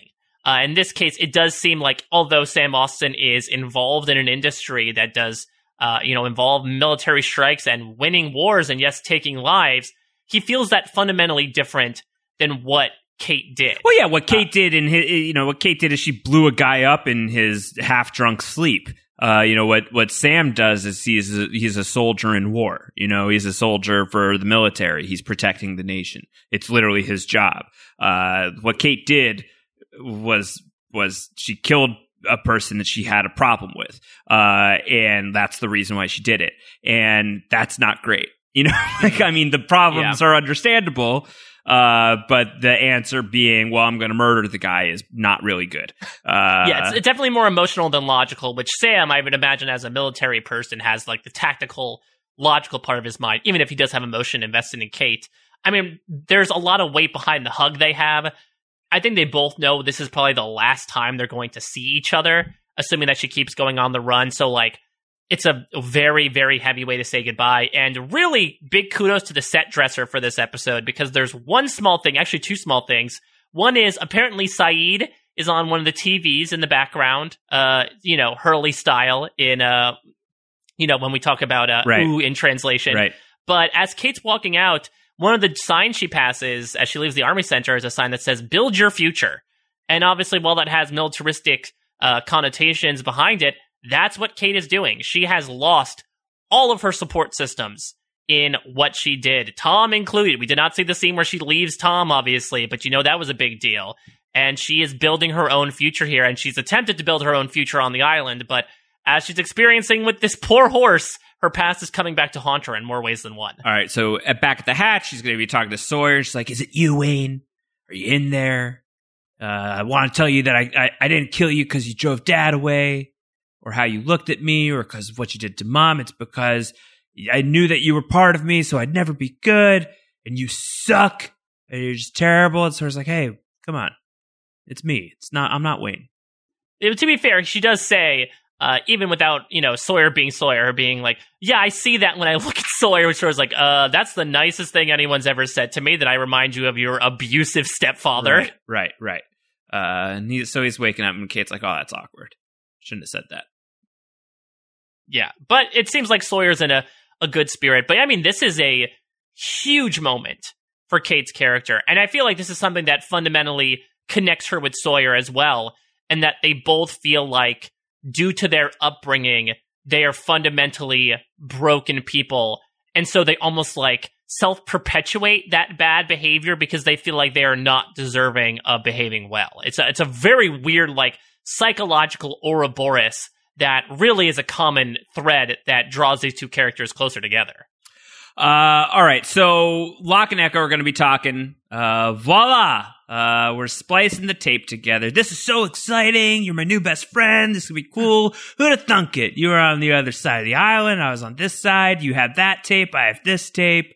Uh, this is really, really great. Uh, it's like we're, we were meant to be friends. And Mr. Eko says, don't mistake coincidence for fate. But what he's Which really. pretty much says, like, I am not your friend. Yeah, what he's really saying is, like, your jets, buddy. We just met. We just met. Uh, I think Locke more impressed with, with Eko than Eko with Locke, uh, perhaps at this point. Uh, what's our portmanteau for them? Locko? I think Locko could work, even though that seems like some sort of like Dharma off brand waffle that would be in the pantry. No, that's Lecco. Lecco my Locko. Lecco my Locko. Uh, but don't mistake coincidence for fate. Uh, this is the thing that separates Mr. Eko from John Locke in the end. And as we are charting the path of why does the smoke monster court Mr. Eko, uh, choose to ultimately part ways with Mr. Eko as a potential avatar for his monsterly deeds. Um, aside from the fact that Adewale just wanted off the show, uh, I think that this is a big part of it. Um, that Mr. Eko is more discerning than John Locke is to a certain extent uh, where it's like, I don't know about fate. Like it may be just a coincidence that you and I are here together right now. Uh, like don't read so much meaning into every single thing. Maybe take a breath and think about where we are. Uh, Mhm. you know, like maybe there's there's maybe there's meaning behind this, maybe there's not. But don't get so excited, kid. Uh, I think that because Eko is able to make those types of evaluations, um, Locke is uh, not really uh, interested in making those types of evaluations. Uh, the monster is going to see John Locke ultimately as uh, he's going to be right that one of these two men is much more moldable than the other. Right. Eko is skeptical. I Tried to put skeptical and eko in there, and I just ended up falling over my words. But you get what I'm saying. Uh, he is sort of. I wouldn't say he's an exact cross between a man of science and a man of faith, but if we're turning it on a spectrum, you're right. He is more on the. He's definitely in the Locke camp, but he has more Jack-like tendencies as well, and so you can really see how his essence to, while still be spiritual, have some regard for the more logical things that happen in life. It, it definitely uh, is a little bit less of an ideal candidate than someone like John Locke, who throws himself wholeheartedly into something if he feels like he was meant to do it, no questions asked. Right. Uh, yeah. So it's a, it's a, I think it's a very important difference between these two characters. Uh, so it's a, it's a quick scene. It's an iconic line. Don't mistake coincidence for fate, but I think it really does draw a big line between these two people. Um, Kate's gonna take Sawyer out for some air. He's like, "Oh my god, we got rescued! Woohoo! Yeah, poor poor it!" Sawyer. Like it's like, oh, it finally happened. But I don't know what. I mean, I wonder how much he remembers of the entire experience in the hole and everything. Because otherwise, do you think he just like blacked out from the time he was sitting on the piece of driftwood with Michael until now? Yeah, uh, I don't know what he remembers. You know, from I mean, he was probably like fading in and out of a lot of stuff, so it was probably like, uh, it's just like I don't know, like is the Anna Lulu was that real? Was any of that real? hmm Uh, and there's also a really fun moment for foreshadowing earlier when Sawyer asks for the first time, "Are we saved? Are we rescued?" And Kate says, "No, no, no, Sawyer, not yet." And it's just, uh, makes me think of that heartbreaking helicopter scene in the season four finale that I can't wait to get to. Yeah. Uh, so they take him outside. Also, Sawyer's hair. I don't know if Josh Holloway's Woo! wearing a wig. I, I was wondering the looks- same thing. I am on wig watch rough. here, and like either they blew it out or he is wearing a wig. Uh, but yeah, so she takes him outside, uh, and then he's like, "You should probably take me inside because I can see a horse." and she's like, "Wait, do you see that?" It's like, "Yeah, I absolutely see the horse. There's the horse. It's the last appearance we'll ever get of him, uh, of the monster as a horse." Do you think it's because the monster's like, "Well, Kate was making out with Jack before." Maybe she's gonna make out with this guy. I just want to keep peeping on the makeout sesh. Or maybe he's like, I hate being a horse. There's so much poop. let me just let me just stop being the horse. I, I mean, from a symbolic perspective, uh, it's very clear that like I think this is Kate. Now that Kate has finally owned up to her past and has confronted it, the representation of her past is now able to instead of running away, you know, embrace her fully. Though again, if you go with the head headcanon that this is the smoke monster, that all goes out the window. all out the window. Uh, but I I like to think that maybe the smoke monster is like, ooh, so Kate and Sawyer. hmm Uh, maybe he had seen them in the jungle back in season one. He was in horse mode, watching them from afar. Uh, when- Ooh, I, I want a re-edit of Lost Season 1 with just a black horse interspersed in every few scenes. Okay, new mission moving forward for the next several episodes that we remember to do this before we forget the bit, uh, as often happens here on Down the Hatch and podcasting generally. Uh, let's keep an eye out for where's the horse? What is the horse peeping on during any given scene of Lost? Hashtag Black Horse Watch. Yeah, horse watch, horse watch. Uh, all right, Jack is gonna go to Ana Lucia. Tequila and tonic time, baby. Just And guess what tonic. she's doing, Josh? Yeah. Sharpening a stick. Yeah, she loves to sharpen sticks. So they're gonna sit. Uh, they're gonna they're gonna catch that second drink that they were gonna get once upon a time. Uh, and he- she's like, "Are you here to convince me that everybody here doesn't hate me?" He says, "Only if you try to convince me every woman in the world isn't crazy." Rude, Jack. Very rude. I know. I know it's been a weird day for you, but you are in no right to say that. No right whatsoever. Uh, so that's what's going on uh, between the two of them. Uh, not And- and not this is definitely- from Jack. and this is definitely some more romantic fodder. We talked about this. That Ana Lucia, I think, was set up a little bit in the beginning of the season to sort of be like the fourth uh, angle of that quadrangle of love that Juliet's eventually going. to yeah, they're starting to put it in place. Uh, it's obviously going to be short lived, um, but nice to get Jack and Ana Lucia talking. Uh, meanwhile, back at the hatch, let's watch the tape. Roll it. Sound number eight. When the alarm sounds, you or your partner must input the code. It is highly recommended that you and your partner take alternating shifts. In this manner, you will both stay as fresh and alert utmost importance. When the alarm sounds, the code be entered correctly and in a timely fashion. Here it comes. And do not attempt to use a computer for anything else other than the entering of the code. This is its only function. The isolation that attends the duties associated with Station 3 may tempt you to try and utilize a computer for communication with the outside world. This is strictly forbidden. Attempting to use a computer in this manner will compromise the integrity of the project and, worse, could lead to another incident. I repeat, do not use a computer for anything other than entering the code. Congratulations. Until your replacements arrive, the future of the project is in your hands. No wonder they had to watch it again. there was a deleted scene. There was a deleted scene. Who knew? Uh, I wonder if uh, it was a deleted scene when they got the um, uh, if they ever found like the splice where Nick Fury shows up at the end of the Swan Station video and recruits uh, Marvin Candle to the Avengers. No, that, no, that's Mikhail. He has an eye patch as well. he takes him takes him away from the Dharma initiative for a different initiative. oh, is that why Marvin Candle has a different hairstyle and outfit I in this so. deleted scene? I think so. Think so. All right. So uh, he says, "Do not touch the computer under any circumstances. Don't use the computer to communicate with anyone, to do anything other than the numbers." Cut to Michael using the computer to do things other than inputting the numbers, and somebody's to be fair, he does- him. he's yeah, he gets he gets the hail. He got he gets the U up first. Uh, this last scene reminded me a bit, Josh, of the PBS show Ghostwriter. Yes. I don't know if you ever Oh, saw it like course. this, where like it was this spirit! Yeah, this little spirit that, Yeah. kind of looks like a I don't even know, like a dot with like echo lines off of it, not Mr. Echo lines, but it would like it could communicate via writing, and all that also included the computer. So like the very slow scrawling green text very much reminded me that. Yeah, let's put Ghostwriter on the list of uh, down the hatch successors.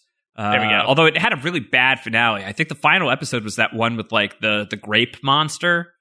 Uh, oh, was I thought it was when they were doing the music video of like "You Gotta Be Me" or whatever. It was, you gotta be, Maybe? you gotta believe. Yeah, maybe I'm pretty sure it was the grape. I don't know. Uh, uh, either way, it didn't like have like a big celebrated ending. It had like a cool story arc that they could have ended it on, like the one where like uh, Ghostwriter goes back in time and Yeah, like yeah, we yeah. meet like the young version of him, right? Isn't there like a uh, yeah, there because it, it goes back to a certain time where like now these are completely different characters Yeah. that Ghostwriter is uh, is helping solve crimes. Remember Double T?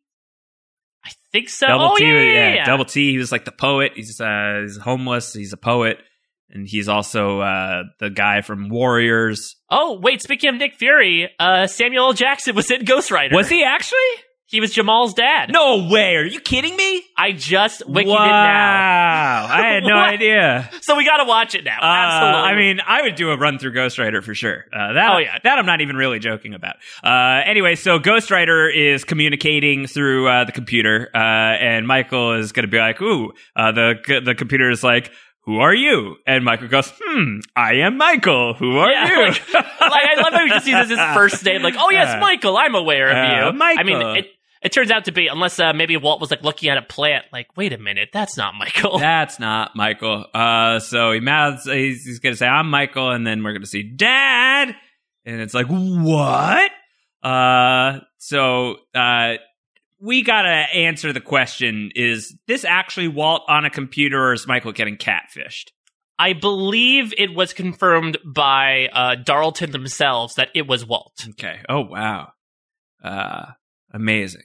Amazing. Though I would like to believe the others catfishing as a what uh, catfishing as a ten year old boy would be like from the other's perspective. Yeah. Anyway, so that's a big ending. Uh, it's our first real significant clue about Walt here. Uh, so that's good. Um, I think it make, it makes more sense to me if it's catfishing than it being Walt. Mm, and I I think that it also is a very I mean it comes out of nowhere. I will say one of the things that I'm not. It reminds me of sort of like when they find Claire in the jungle. uh, before Homecoming.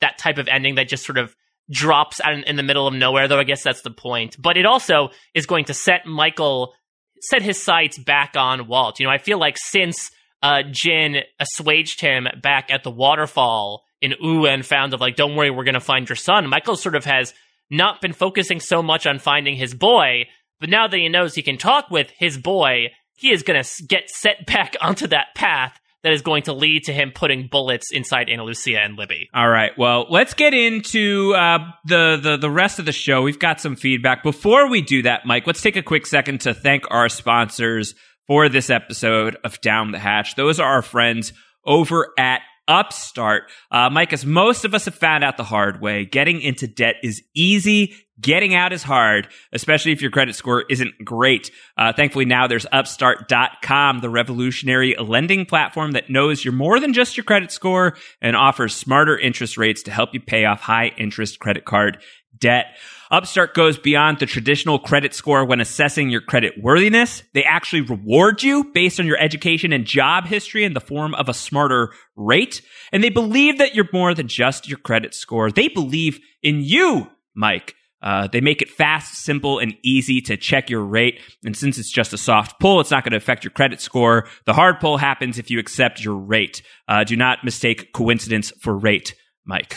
Uh, sorry, that was a lost pun that I could not resist. The best part, once the loan is approved and accepted, most people get their funds the very next business day, the next day, Mike. Uh, over 400,000 people have used Upstart to pay off credit cards or meet their financial goals. So you could free yourself from the burden of high interest credit card debt by consolidating everything into one monthly payment with Upstart. So see why Upstart is top ranked in their category with a 4.9 out of 5 rating on Trustpilot. And hurry to upstart.com slash post. That's how you're going to find out how low your Upstart rate is. Check your rate. It only takes a few minutes. So go to upstart.com slash post. That's upstart.com slash post.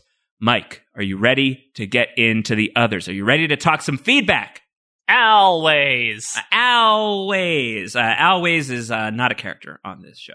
Uh, no, it's a, it's a man named Al who guides everyone in the jungle as to where to go. All right, let's talk about the story of Josiah. Some information pulled on that from your friend and mine, the great Ben Martell. Uh, Eko's story about Josiah essentially checks out. Uh, he's a more accurate storyteller than Locke is, it turns out. Uh, it's from uh, 2 Kings, the Bible, uh, 22, 23, I believe is the passage. According to the Bible, uh, this is some additional context for the story of Josiah that Eko left out of his version of the telling to Locke.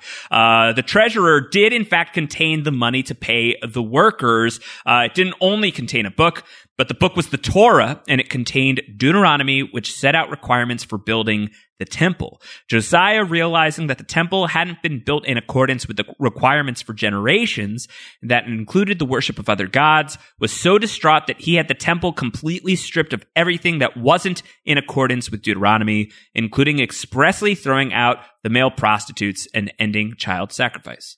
Not the male prostitutes. Yes, they were thrown out. What will the gigolos do, Josh? They're out on the streets. It's bad. It's bad. Um, all right, let's get into some feedback from everybody else. This is from Eric Divestein.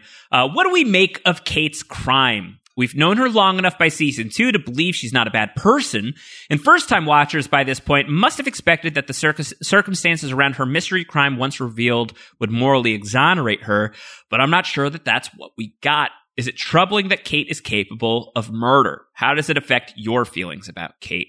Um, Mike, can you reach back far enough into your own personal Lost fandom archives to recall how you felt about this as for how it impacted your view of Kate? Because um, I, I think for me, like, it didn't move the needle in any way of like, oh, Kate's a bad person now. Hmm. Well, yeah, because I think that A, even though you might feel that the reason she did so is unsubstantiated uh, or not, it does come from at least a motivated place. It's not uh you slept with my boyfriend. It's you, you know, not only are you a toxic presence in my household, but you know, I I sicken myself in finding out that I am even related to you. Right. Whatsoever.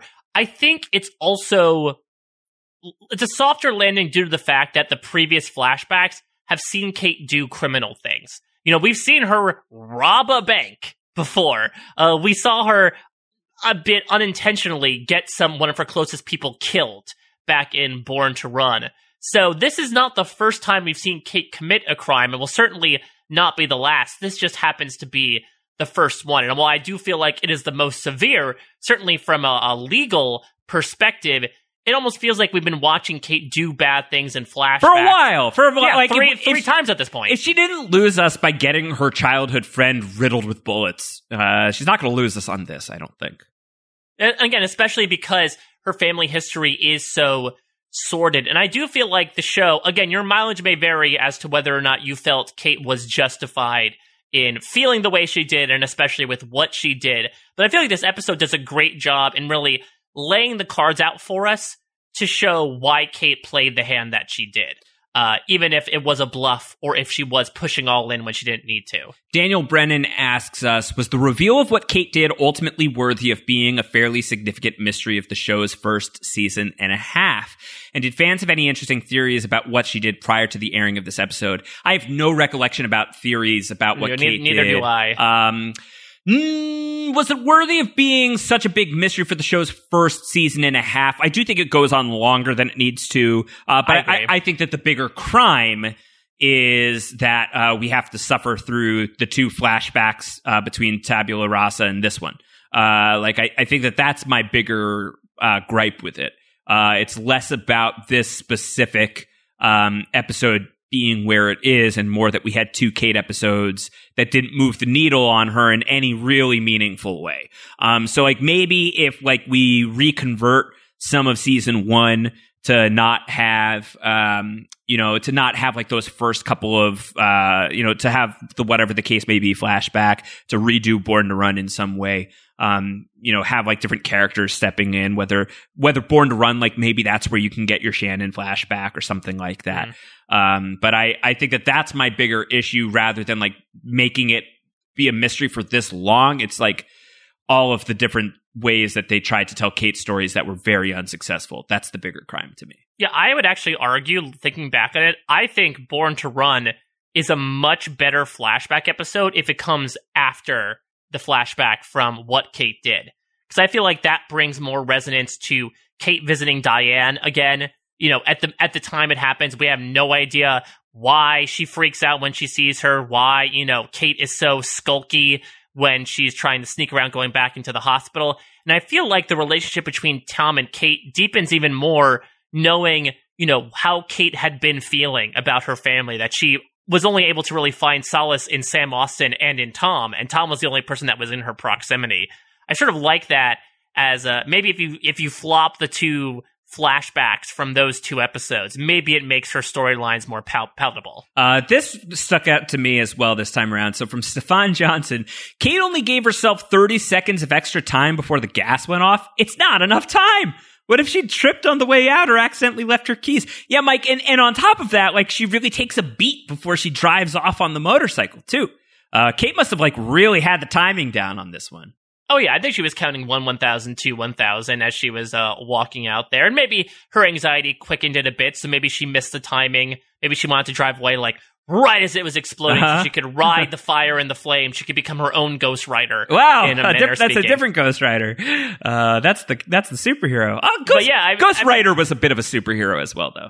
I'd say so. I think he solved, you know, he did not solve the world's, uh, you know, largest crimes from supernatural hellish forces, but like, he was able to get a lot of stuff done. He was busting some pretty criminal activity. Sort of as like Edward Mars, but without the tude. Should they do a movie adaptation of Ghostwriter, the TV show starring Nicolas Cage as Ghost Rider? Like, as a voice? Yes. I mean, I guess that sort of defeats the whole purpose of him only being expressed through writing, though. right? Yeah, but, the, na- the but now speaks. in the modern era, like you got to do it like uh, Siri. So like, oh, that'd be so. It talks Yeah. through like Alexa, yeah, Google Home. yeah, that's like, uh, but it's No. Nicolas Cage. go to the go to the main street. Yeah, yeah. I think it could be good. This is who stole the Declaration of Independence. Stop, Um, Ghostwriter, stop trying to have us solve that crime. Uh, Jim Fells asks us Wayne returning inside Sawyer's body. It's an interesting one. It's one thing that does tie into the island being the source of life, death, and rebirth. I guess Sawyer being so close to death allowed Wayne's soul to take over for a moment. I, I just I really don't like I that don't idea know. because it because I think it's very stupid if that's the case. Yeah. we never we never see that again. I feel like if you're gonna do possession, like make it a big deal. There are enough characters that have died or are quote unquote undead. Like Christian Shephard could speak to somebody through somebody else if that's a thing. And I feel like that is rich territory to stick your stick into to dig up a grave. And this just feels like they, they want to make something weird and spooky happen and then never address it again. Yeah. Uh, I don't know. Yeah. I'm just, I'm happy to let it go off into the void. I'm just going to remember the horse. Uh, Eric Divestein, why did Radzinski want to remove the portion of the film that warns about using the computer for anything other than entering the code? And if it's so important that the computer not be used to contact the outside world, why would Dharma make it capable of contacting the outside world? So I'm trying to remember because outside of the computer, like they only, he only uses it to communicate with Walt, right, Michael? Uh, yeah, that's right. So maybe it's a matter of so Radzinski, Inman, and Desmond. Maybe Radzinski all- got catfished and like fell in love with another. Uh, and didn't want anyone else to be able, like maybe they broke up and then he didn't want the Ma- other. Maybe it was Mikhail being Yeah. like, "Oh, my name is Svetlana, and Yeah. I'm a sexy new recruit for the Dharma Initiative." Yeah. I wonder if Radzinski. I'm Mikhaila. exactly. I and it's just Mikhail with like a, a blonde wig on for a picture. I think that it could be a thing where you know Radzinski brings in Inman, who was not an original Dharma recruit, and then Inman obviously brings in Desmond through other circumstances. I wonder if Radzinski like wanted to be the only person in on that secret. You know, part of the psychological experience of the hatch that we'll talk about in question mark coming up later on this season. Maybe it's a thing of like cutting them off from the outside world. And as part of that experiment, he wants to make sure that they don't know it. Sort of like this whole idea with the quarantine and the hazmat suits. Uh, Jim Fells, once again, uh, has some thoughts about Walt on the computer. Uh, the writers apparently confirmed that it was Walt on the computer in the final scene, but I'm not really buying it. When Paulo sees Ben and Juliet in expose, Ben says he's planning to use Michael to bring Jack and the others to him. That scene takes place on the same day as this episode, which seems like it can't be a coincidence. Walt also gives Michael very specific instructions later on, which lead Michael into a trap. If it was Walt on the computer, at the very least, it seems he was saying what they wanted him to say. So is that the, the way that we marry, uh, the, the official Darlton company line that it's Walt on the computer with the more logical interpretation of like, Michael's doing exactly what the others are going to want him to do. Is it basically like Walt IMing with his dad at proverbial, hopefully not literal gunpoint, um, or like he's IMing with dad and uh, the others know it and they're not letting Walt in on the fact that they know that that's what's going on? See, I like to think the former because I think that also helps embolden the mythos of the others being these very scary, emotionally manipulative figures. That, oh, they are coercing Michael through Walt to kill these people and, you know, bring the people that they want to. It does sort of butt up against when Ben tells Michael in the finale that, you know, Walt was causing them problems. Because I could think that this would sort of be the rebellious thing that Walt would do if that was the case. But part of me just really wants to see the others really pulling the strings on everything in season two to the point where they were able to force Walt to I am his dad, manipulating him into carrying out these certain circumstances. Ben Martell, a little down on the latest uh, Marvin Candle appearance. Ben writes in The orientation films are all pretty much hits, but this additional part found at the Arrow seems like a miss to me. Uh, all of Eko's buildup is so phenomenal, and it's just for a plot device to make what Michael is doing seem extra foreboding. Would the scene have been better if it had shown Lockby disappointed that the clip wasn't so meaningful? Uh, that would have been pretty funny, actually. Uh, Yeah, it and then actually what would have been like thematically consistent, right? Uh, for Locke to just like be like really excited about the hatch and then disappointed by it. And then Locke comes up with like two think pieces being like, here's why the deleted scene from the from the orientation video matters. Uh, 15 Easter eggs you might not know about the deleted scene from Marvin Candle's newest film. uh, Dallin Servo says, "Is this the worst episode title of the show? What Kate did? I can't. I no, can't imagine. what Kate so. does is worse. yeah, I think that that's worse. I think that that's definitely worse. Uh, let me pull up the the list of lost episodes real quick uh, and just run through them and see what's worse. Uh, there's nothing. I don't think that there's anything worse in season one uh, than what Kate did. Uh, I think Fire Plus Water. I I, I think Fire I just- Warrior, the, the weird plus sign in there making it mathematical you know is very strange. you know i'm not a i'm just not a huge fan of that personally speaking uh i think that that's pr- that's up there i don't know i tip, i tend to typically like the Lost episode titles. Eggtown, maybe, which is another Hmm. Kate episode, is kind of a dumb title, I think. I, I will say we'll get to Tricia Tanaka is dead. I feel like the title is a little misleading given the thematic stuff from the episode. Yeah, no, but it's tonally right on the money. Uh, Hmm. Like for the episode to be called Tricia Tanaka is dead, uh, really just speaks to the tone. Uh, I have zero issue with Tricia Tanaka is dead. Uh, I think he's our you is just a weird phrase. It is. let alone thing just to title an episode. It makes sense within the context of the episode, but I'm not necessarily going to disagree with that. I love that episode. Um, I don't like Dr. Linus. I always disliked Yeah. Dr. Linus was a, a least favorite of mine. Um, but no, I think that the episode titles tend to be pretty good. So I think maybe just by uh, lack of options, what Kate did is on the on the bottom end. I mean, whatever the case may be, I I, I like less. All right, I remember us talking, Sure, really sure, throwing sure. it on there when we talked about that course, episode. Of course, I, I guess I just I really didn't even want to think about. It. Um, all right, uh, what did Jim Fells have for us in his video this week? The music analysis of this episode.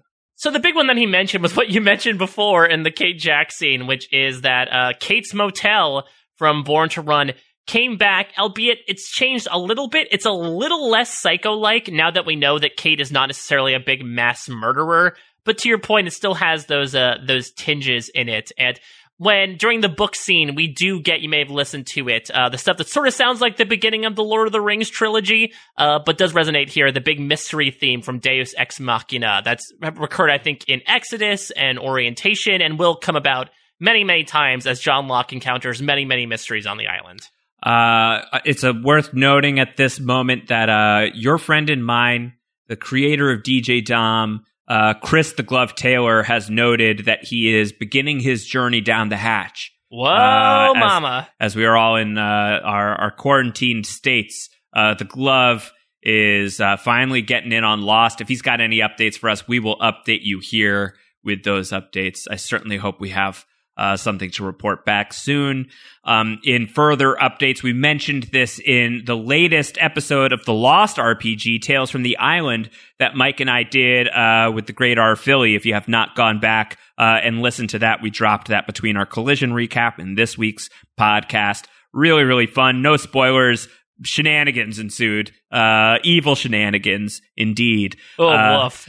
uh, but we mentioned on that podcast that sadly uh, the Lost 2020 event has been canceled uh, due to everything that's happening with COVID 19. Um, so sadly, the the gathering on the island that was slated for May that I was going to be attending is not happening as it stands. Um, there's no word on if it's being rescheduled, if it's going to be rescheduled. Uh, as it stands, it's just canceled. I know refunds are being processed uh, in the month of April. Uh, obviously, I'm very bummed about that. I was really, Yeah. really, really excited for that. I know a lot of people were as well. Um, we'll find a way to make that 10 year anniversary of the the Lost finale. We'll we'll find a very fun down the hatch type of way to celebrate. Oh yeah, I was when I was gonna say. I mean, obviously, you know, this is a, once again putting the cart before the horse. But I mean, if there's any way to, I don't know, uh, keep those panels or even those guests alive, and we can get involved in any way possible, I'm more than happy to to do my share to. We'll figure- make sure we we, yeah, we we'll- represent the 10th anniversary of the Lost finale in our in our true way. We'll figure out something to do here that's fun on Down the Hatch for sure. And I know that there's still some plans for things like that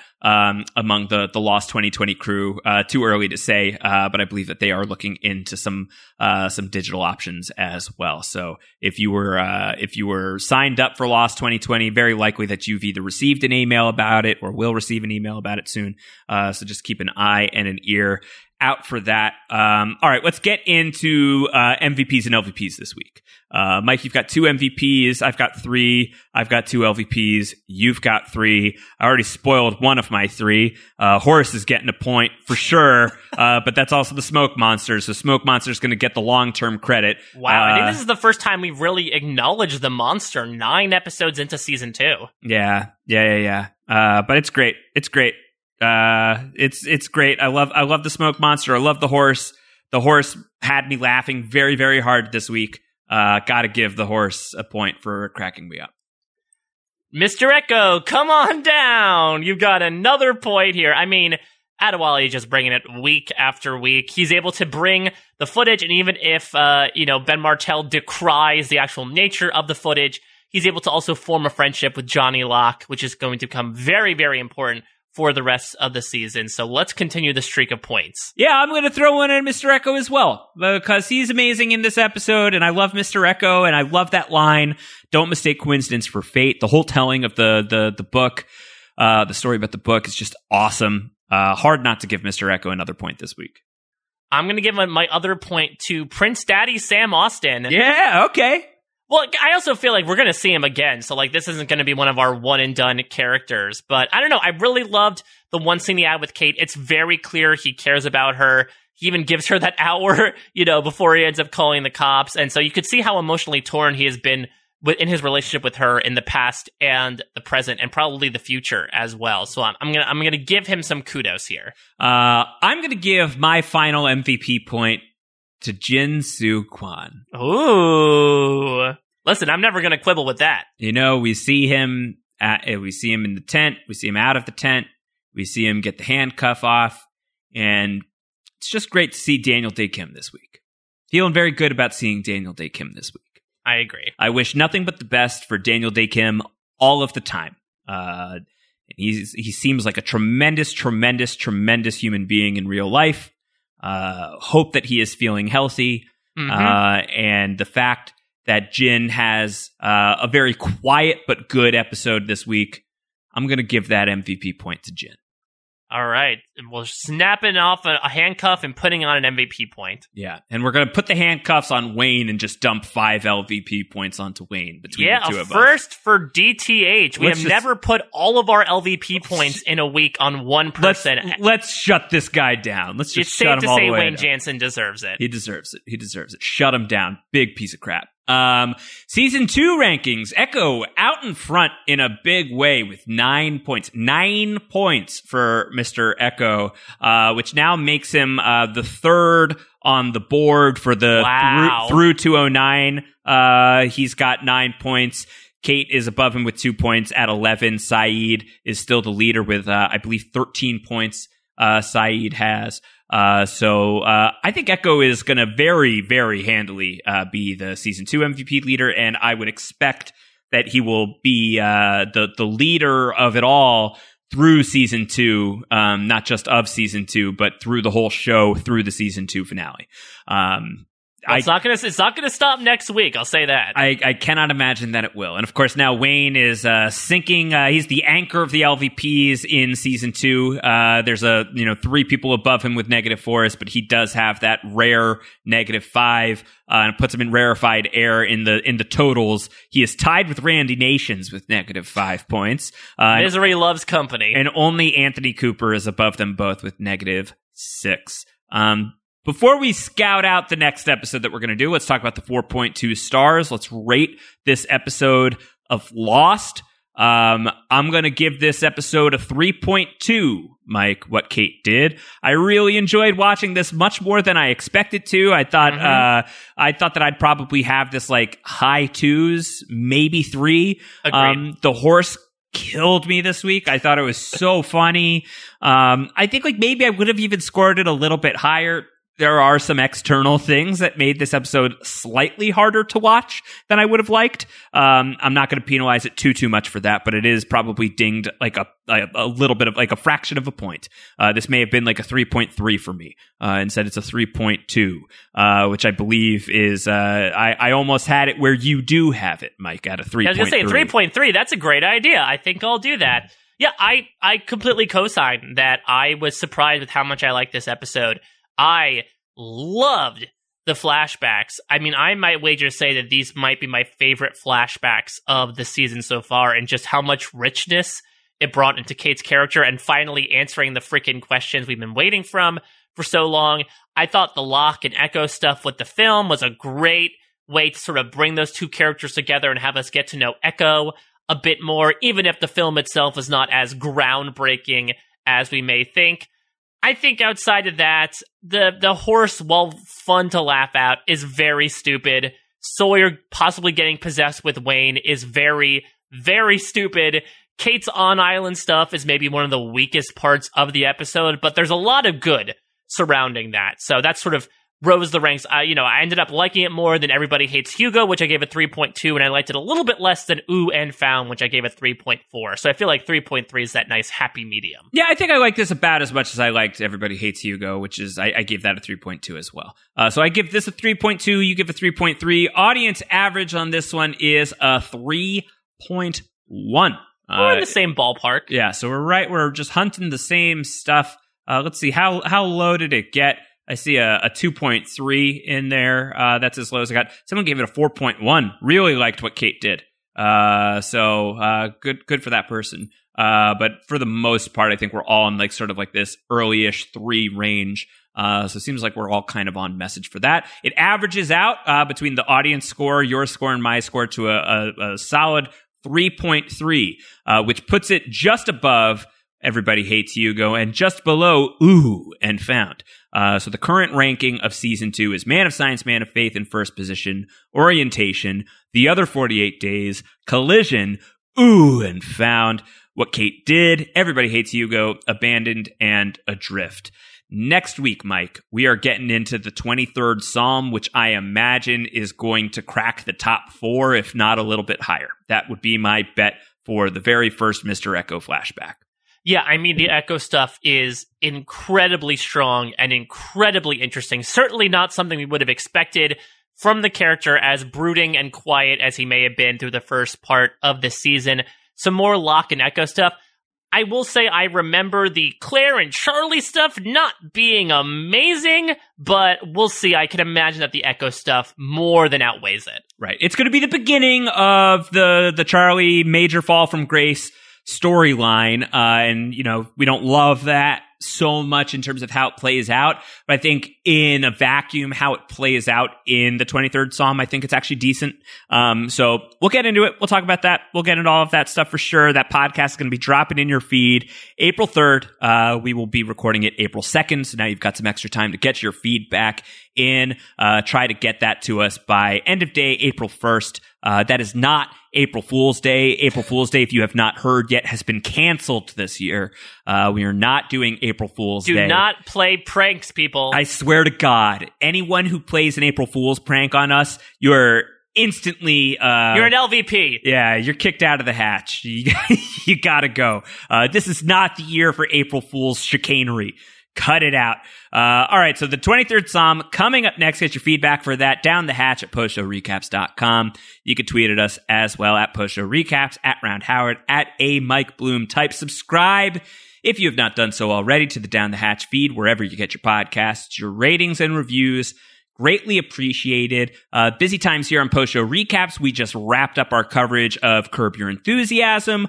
Walking Dead coverage is starting to wrap up pretty soon. In fact, a little bit sooner than expected due to uh, some post production problems on the show. They will not be airing the finale as planned. That is being delayed. Jessica, Lisa, and I will have our next podcast coming up. I think we've got two more uh, still for you for this season, at least in the next couple of weeks. I know, Mike, you and Jess are wrapping up Star Trek Picard right now. That finale just aired.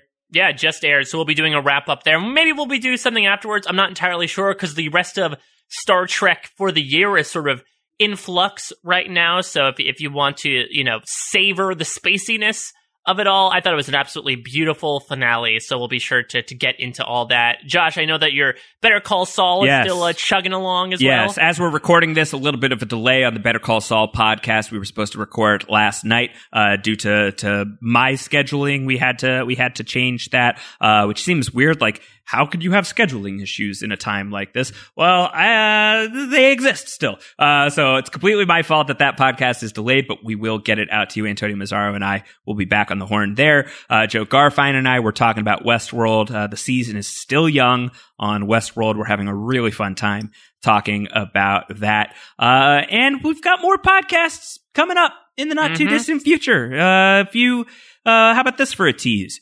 You like them, uh, them Marvel movies? You like, Uh, yeah. I prefer Samuel L. Jackson in Ghost Rider personally, but go on. Do you like the Marvel movies? We referenced the Avengers Initiative earlier in this podcast. Would you like to talk about any of those Marvel movies out there, people listening to this? Then subscribe to Post Show Recaps. Keep an ear to the ground for something that may be dropping relatively soon. Gonna have some fun stuff there. Uh, what did Josh do? You'll have to wait until next week to find out what Josh did. I hope um, that's the name of the podcast. It's not the name of the podcast. All right. That's going to do it for us here on Down the Hatch. Until next time, everybody, take care. Goodbye. 4, 8, 15, 16, 22, 42, 4, 8, 15, 16, 22, 42, 4, 8, 15, 16, 22, 42, 4, 8, 15, 16, 22, 42, 4, 8.